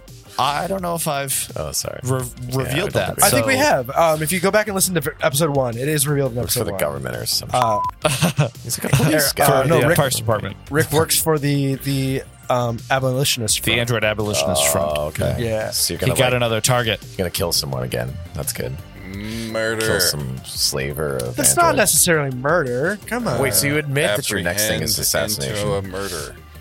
I don't know what my next mission just is. said I just give know I instructions. where my, Oh, okay. I know where my next mission. is. Anyway, so it's at that point that as you're backing out, I think uh, Doctor. Well, no, don't. Yeah, everybody, It's okay, everybody okay, gets okay, something. Okay. okay, so you, we're backing out, and Doctor Okay, you rightfully ask. So, are we just leaving this here? Y- You're just Yeah, gonna we're leave this gonna- place, right? You know, which by the way, the stewards tell you a little bit more of what you know. They say this place is called Outpost Omicron, and then Shade just starts laughing, and then says, "Hey, wait, Doctor Okay, actually, I do have something for you." and sends you a little file pulled from some corrupt wrecked wrecked data pad. And do you want to say what it is? Because you didn't reveal it. You, you didn't say what it was. I did not. At all. You are welcome to here, or you can keep it close uh, to the vest. I mean, I will say that it involves Bushdakis and Okay. um, possibly, uh, you know, some interesting development in, you know, his uh, whereabouts as or, you know, the fate of uh, the Osharu world. Maybe it might be at stake. Oh my. I don't know. Pretty neato stuff. And then from there, we cut over to Colin, who also gets a notification on his device. Do you want to say what it is, or no? Um, I will say, I will not say exactly what it is. Uh, not here. Okay. Um, I, it was a like I when I tell you my eyes about popped out of my head, and my jaw dropped. Like it was, it was a core fundamental truth from Colin's history that was not as he understood it to be. Oh my god! Like you were told you were adopted type thing. Um, and I will also say that uh, any listeners who want to hit me up on Discord, I am happy to uh, share that with them. Dang, I'm gonna make, I'm gonna make a fake account and just so I could hit up. That's a great idea. Bill I don't remember. Cool. And then Kelly hears also got a little message. Yeah. Uh, it was an audio message. Do you want to say what that is? Or, no, no, I, I, I, I cheated. I went back Uh, and yeah, I, of course you did. This, this episode Oh came, just my came out last week, what and I listened to it. Step, I listened to it. Devious. Um, I'm sorry. Um, it's fine. All right. yeah. right. So it's it's Well, rolling. why are you? Why are you? Hold on. Why are you telling me? Why are you I- telling I'm- everyone? Because I'm curious. Okay. no, no, no, I want to no, know. no, no, no. Well, hold on, No, let me say Kelly what gets to say. It's my character. he gets to All right. decide if he wants to reveal it or not. All right. assassinating all right. people's dreams too. Wait, All right. So, so, wait, I'm not like- allowed to listen back to that episode now. Yes, you are. Because No, I'm you can. It came out last week. You didn't listen. this is Yeah, what happens. All right. Kelly's right, gonna. Or if you want to keep the mystery, this is you what happens. All right. so like some audio. I, I think yeah, I can't remember if it's on a device or whatever. But anyway, Rolu leaves a message, which is basically, "This is my last message to you." Is that what he says? I need to meet you. I'm going to meet you in some place. You know where? Yeah. Do you know where? Um, I don't know if he said it's the last message, right? Because like, he pretty much just said like, "Hey, I'm leaving you this message because I found something. Shoot, I don't know if this is actually going to get to you. This is probably going to be my last message. If it does get to you, then you know where to meet me." But my question is like, that was before he died or after he quote died? Like, I don't know. So then I'm like wondering, like, For the listener, would've John is throwing his hands up. it wasn't he like, a doesn't know. timed out message. It wasn't like a kill switch message. I'm guessing. So then it seems possibly still alive. I don't know. Kevin, All right, two, two things. I think I don't think it is. I think it was the message that he sent before he met you Right, because right. he says you know, you know where to meet me. So like you somehow you received that message prior to this. I think it's replay. I think I think you're probably right. That was that's my guess. my biggest thing with it is he calls you sir Yeah, over and over and over. yeah. and with that laughter, pretend that was Shay's laughter because it's at this point that you're just starting to notice that things are starting to slow down and then you level up, right? Same mechanic as last time. It's familiar. Even though you're not in Outpost Omicron, this familiar slowing down, this review, this recall of memories comes through and you level up. But then everything else seems to slow down because as you look out and the crew of the Void Crier and Narla and Shay, and everyone's like, hold on, what's happening with the asteroid? Because the one outpost that Omicron was in it starts exploding. First, with these normal explosions, seeming to indicate maybe that when Dr. OK asked, So are we going to blow those things up? Uh, what's going on? They are normal explosions, but then bec- they become green explosions. And then the whole asteroid splits apart, slows down, freezes in place, then reverses, goes into this green singularity in the middle of space, and then vanishes, is no longer there. And when you asked, because I think I've oh, Question about the reversal. Is it like it reversed in that it was no longer split in two, it was then a whole asteroid, and then it it dropped into that green portal? it reversed as in it didn't quite move backwards in time to reassemble. It just started to move back into the singularity into something ah. else. It went somewhere else. And what i'll say is that you were asking right? What are these green orbs that are appearing right? And you didn't go in that door. And again there's this radiation aspect that's powering Outpost Omicron, but that radiation doesn't account for these orbs. And then you're thinking about, well, the troll is has this, you know, has this quantum ability, and you think there must be a link or, or some quantum technology somewhere that we didn't encounter. Maybe that was in a place that you could have encountered, but you didn't. So, you know, I'm not going to say what it was, but there's definitely a sense of maybe there's something that you might have missed that maybe it'll come up later. Because it seems like whatever explosions caused this place to start exploding that hit some sort of quantum technology and that caused this asteroid to vanish into nothingness in the same way that the orbs did with the creatures. Second question: Did we ever get clarification on whether or not uh, the team of um, these fine fellows who are coming to rescue us hit the self-destruct button? if you recall, I think it was Dr. OK who had a super high perception check, you did notice that it was Shay pressed a button on Got it. the captain's chair. Yep, little button. More to be explored in book three. Wait, say that again about the button. Shay pressed a button. If you listen back, I'm pretty sure it was Shay. I don't think it was Narla. It should be Shay. They pressed a button on their captain's command chair Before the, before the reversal? asteroid exploded. Oh yeah, they so they were like we assumed that he was triggering a bomb. Potentially. Yeah, yeah, but like the reversal happened, and that was unexpected, even to Shay. Seems like they were surprised too. That was it. That was the end of book two. A lot of questions, strange things setting up book three. What's going to happen? What's going to happen as you guys start to head to uh, where they said, hey, we're going to go to a steward's base, debrief, relax, figure out from there. And I mean, what could go wrong? Right? You know, there are six other books most of them are just detailing different resorts that you go to, honestly. So there's no conflict in the rest of the adventure ever, all role play. It'll be super fun and super easy to breeze. Don't worry it. sure.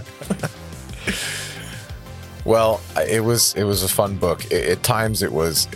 I felt exhausted sometimes just because of the pace and and how crazy it was. Like always, always having to do something, always having to survive. But it was really great. Some great moments. It was fun. Yeah, I was just going to ask what you guys thought uh, about book two comparing to book one, real quick. So, like from from Um, a, from a listener perspective, because I mean, I'm I'm I'm in book two, but I'm in book two for like 18 seconds. um, like as a as a listener, book one was uh, such a uh, setting the stage where everyone was on even ground, and um, you know there was a there was a sinister aspect, but it was more of a refined systematic issue than it was like a real and present danger. Where book two Um, it was it was both more your stereotypical dungeon crawler, and also like you're never safe, you're never home, and it also I felt like created space for each of the characters to fall more into their own um, fortes, where Doctor OK could really lean into his his life science, um, where Kevin could really lean into just like murdering stuff. Um, Stop it. He was good at killing the stuff, you know. Yeah. it was great. um, really happy. and like Colin pulling up in the 11th hour to heal everybody. Like it, I feel like it, it was an opportunity for everyone to, to fall into their roles, and I'm, I'm curious to see how those roles grow in, in book three. I also want to say, um, and that was very well said. I also want to say, uh, like, there were so many choices where if we, there were just binary choices, and if we went like one way, we would have probably all died. Like, the uh, we carefully choosing who to ally with, who to negotiate with, who to walk away from, like when to sleep and stuff like that, like made all the difference. And so that was very different from book one. We could have had a, a total party kill for sure. I feel like we got through it skin of our teeth. Yeah, we did. Yeah, we did. And our choices mattered a lot. Yep. I Yeah. Although I managed to stay pretty high on health points most of the time, but like I don't have that Yeah. many. That's I mean that's part of your style of play. It's part of the biohacker and another mechanic, right? Yeah. It's like you're not in a class where you're just going to soak up and frontline. Right. Like that's not that's not what you're trying to do. You're doing a lot of other really trying to maneuver my way through the uh, life science, so to speak, of uh, how to strategize and approach our obstacles. Was that a Anyhow. Carl Sagan quote? No, I have no anyhow. Paul Sagan quotes. Those are all on our, Our friends crossover play. podcast. Yeah. Crossover play. Called uh, Anything else that anyone else wants to add? Hold on, I just before- want, I think- want to say, just sorry, listeners, if you are interested in learning more about that, you should hear uh, Oh, yeah. our our crossover. Um, not crossover. It's not our like. Well, there is a little bit of crossover actually. Our collaboration with um, Emergency Power Pod. Great Heroes and Emergency Power. And what's Yep. it's called? Um, Traveling Power on Pack. Emergency Power. Power Pack. Power Yeah. Pack, Power Pack Volume on One. Emergency Power. You can check it out on. Um, Emergency Started Power with Pod's Vinny, feed. though. Yeah. Yep. Vinny's done it, but yeah, he's not Yeah. on that. So if you're a big fan of Vinny and no one else, then don't don't listen. then, Then don't, don't, even bother. yeah. Then don't even don't even waste your time. Jen's not going to listen Yeah. at all. Actually, I think if, Yeah, if you are a fan of Colin, you may want to check out our uh, next feature. Kev, you want to plug that? Oh yeah. So coming up soon. Um, wait, are we finished? Are we talking? I didn't finish my book two stuff. Sorry. Oh wait. Anyways, we're not going to jump right into book three. Uh, I think we mentioned it in a couple episodes, but we are actually going to roll into. I'm taking over as GM for one story arc. Um, I'm going to be running Junker's Delight. So if you're aware of that and understand it, you know, it is what it is. Um, but we're going to call that segment Unknown Treasures. And fun fact for everybody, this is my first time ever GMing. Ever. Yeah. Period. Like I've we've never even done like a test session. And he's going to do it perfectly. He's gonna be Perfectly. great, and That's no right. one's No gonna have mistakes. any I'm not gonna- rant. Yeah. I'm not going to forget anything. That's the expectation, I'm not going to do attack of No, no. That's the opportunities when I expectation. can. No, no, no, no. expectations. That's what's going to happen. There's no room for No. rants because there's nothing to rant about. It's gonna be Yeah. perfect. It's right. going to be flawless. Because I'm the one that does the rants usually, and I can't Yeah. do that because I'm GMing. And then what I'm curious to see is what your rants will be about after you've now GM. You'll just be ranting as a GM about like I'll, I'll, I'll be honest, like the, thinking about running this game is giving me anxiety. You're gonna be I don't think I awesome. ever want to It's gonna be again. great. imagine. Don't worry about it. Oh, this Don't is- worry This is a one-time event. This is not. this is- we're gonna understand. you know, This is the beauty of GMing and DMing. If you do it terribly, no one knows. No one knows, dude. It's great. It's Yeah. great. but I do want to say, um, book one versus book two. I think book one was fun. They're both equally as fun. I think I really enjoyed playing both of them. Um, I think that book one, it's it's almost like we're going through like evolutions of emotions, and book one was like curiosity. I felt like book And book one was two- more mysterious interaction Two sides of the same coin. And book Agree. two is versus paranoia. sheer terror. Mm. Yes. Yeah. yeah. And I'm very curious to see what book three is bringing because, like, we clearly have four more books to go through. I don't know what to expect. And I just want to say that this this little break between two and three uh, for um, unknown treasures, um, not not giving much away here, but this is this is part of our developing universe of Will Save. So if you like what we're doing right now, you'll like it too. It's it's all kind of one grand like like world that we're crafting for you. And so You there's took a the lot words- of things. we're actually Yeah. we're just gonna go into those three rooms that we didn't talk That's about. it. Yes. That's the whole part of So Circle unknown, Line. unknown treasures. It's, it's literally just a separate Yeah, AP it's doing just to go to those rooms. Yeah. so you end up on this thing. The the troll's already dead, but like you get to walk through. what doors do you go to? An asteroid Um, appears. Um, Kelly, you took the words right out of my mouth. Yeah, we are definitely planning a lot of content and working within the awesome stuff that Paizo is making with the Starfinder whole universe and all the adventure paths, and especially these standalone adventures that are coming out. Uh, you know, Junker's Delight is the first of an extra galactic addition to the Will Save universe. Yes. Yeah, Paizo puts out some good stories, and so we're living within those boundaries. And we're creating kind of our own as well along the way and like, you know, making something special for you. So which is which is part of the point. If you're and especially if you're a GM or a player, um, and you're exploring Starfinder as a whole, a lot of these stories are written to be a little bit open ended, Yep. mhm. so that you can put whatever character you want into that role and and explore it. And And then you turn around, and you have other books like um oh shoot, what's the name? Galactic of it? Galaxy Magic. Exploration Manual. Ga- um, yeah, Starship Operations Manual, Character Operations Manual, Galactic Magic. Well, well, specifically the, the galaxy exploration lets you build planets and create civilizations, and you can go completely homebrew. Yeah. just by there's also a card deck that you can literally Yep. fold cards over Make and, and choose what's the next worlds. One. So honestly just read just open any starfinder book and point to a random point in the page and read that section and paizo has already written in these things being like hey so this person maybe this person's looking for adventurers to go help with this strange mystery that's happening and you're like they they just drop storylines and plot lines in like every other sentence it's really great yes. with that thank you for listening to book two thank you for listening to plot armor thanks for being an awesome part of the willing an awesome part of the uh, will save experience as we like to say around here and Yes. uh woo there it is and We're with so that thankful for for all of our listeners who Thank yeah we honestly can't do it without you Thank you, Willing. Thanks Yeah, for thank all you. the cool conversations we have on Discord and Twitter and places like that. It's it's fun like meeting a lot of you and getting to know a lot more about you. Gaming with some of you from time We to time. The, the rules feedback. lawyers for yeah getting the rules feedback paralegals in the firm for all that you do as well. Everything. It's awesome. yep So, you are at our table that's where we'd love to have you and we'd love to hang out with you Yep. at our table That's why we have the table for you guys to join us. Keep an eye Yeah, out on come the that's why we have the table We've got some, Yeah. we've got some fun stuff cooking up, not just junkers, and uh, yeah, we'll keep you informed. Come join us on Discord, to find out what it is.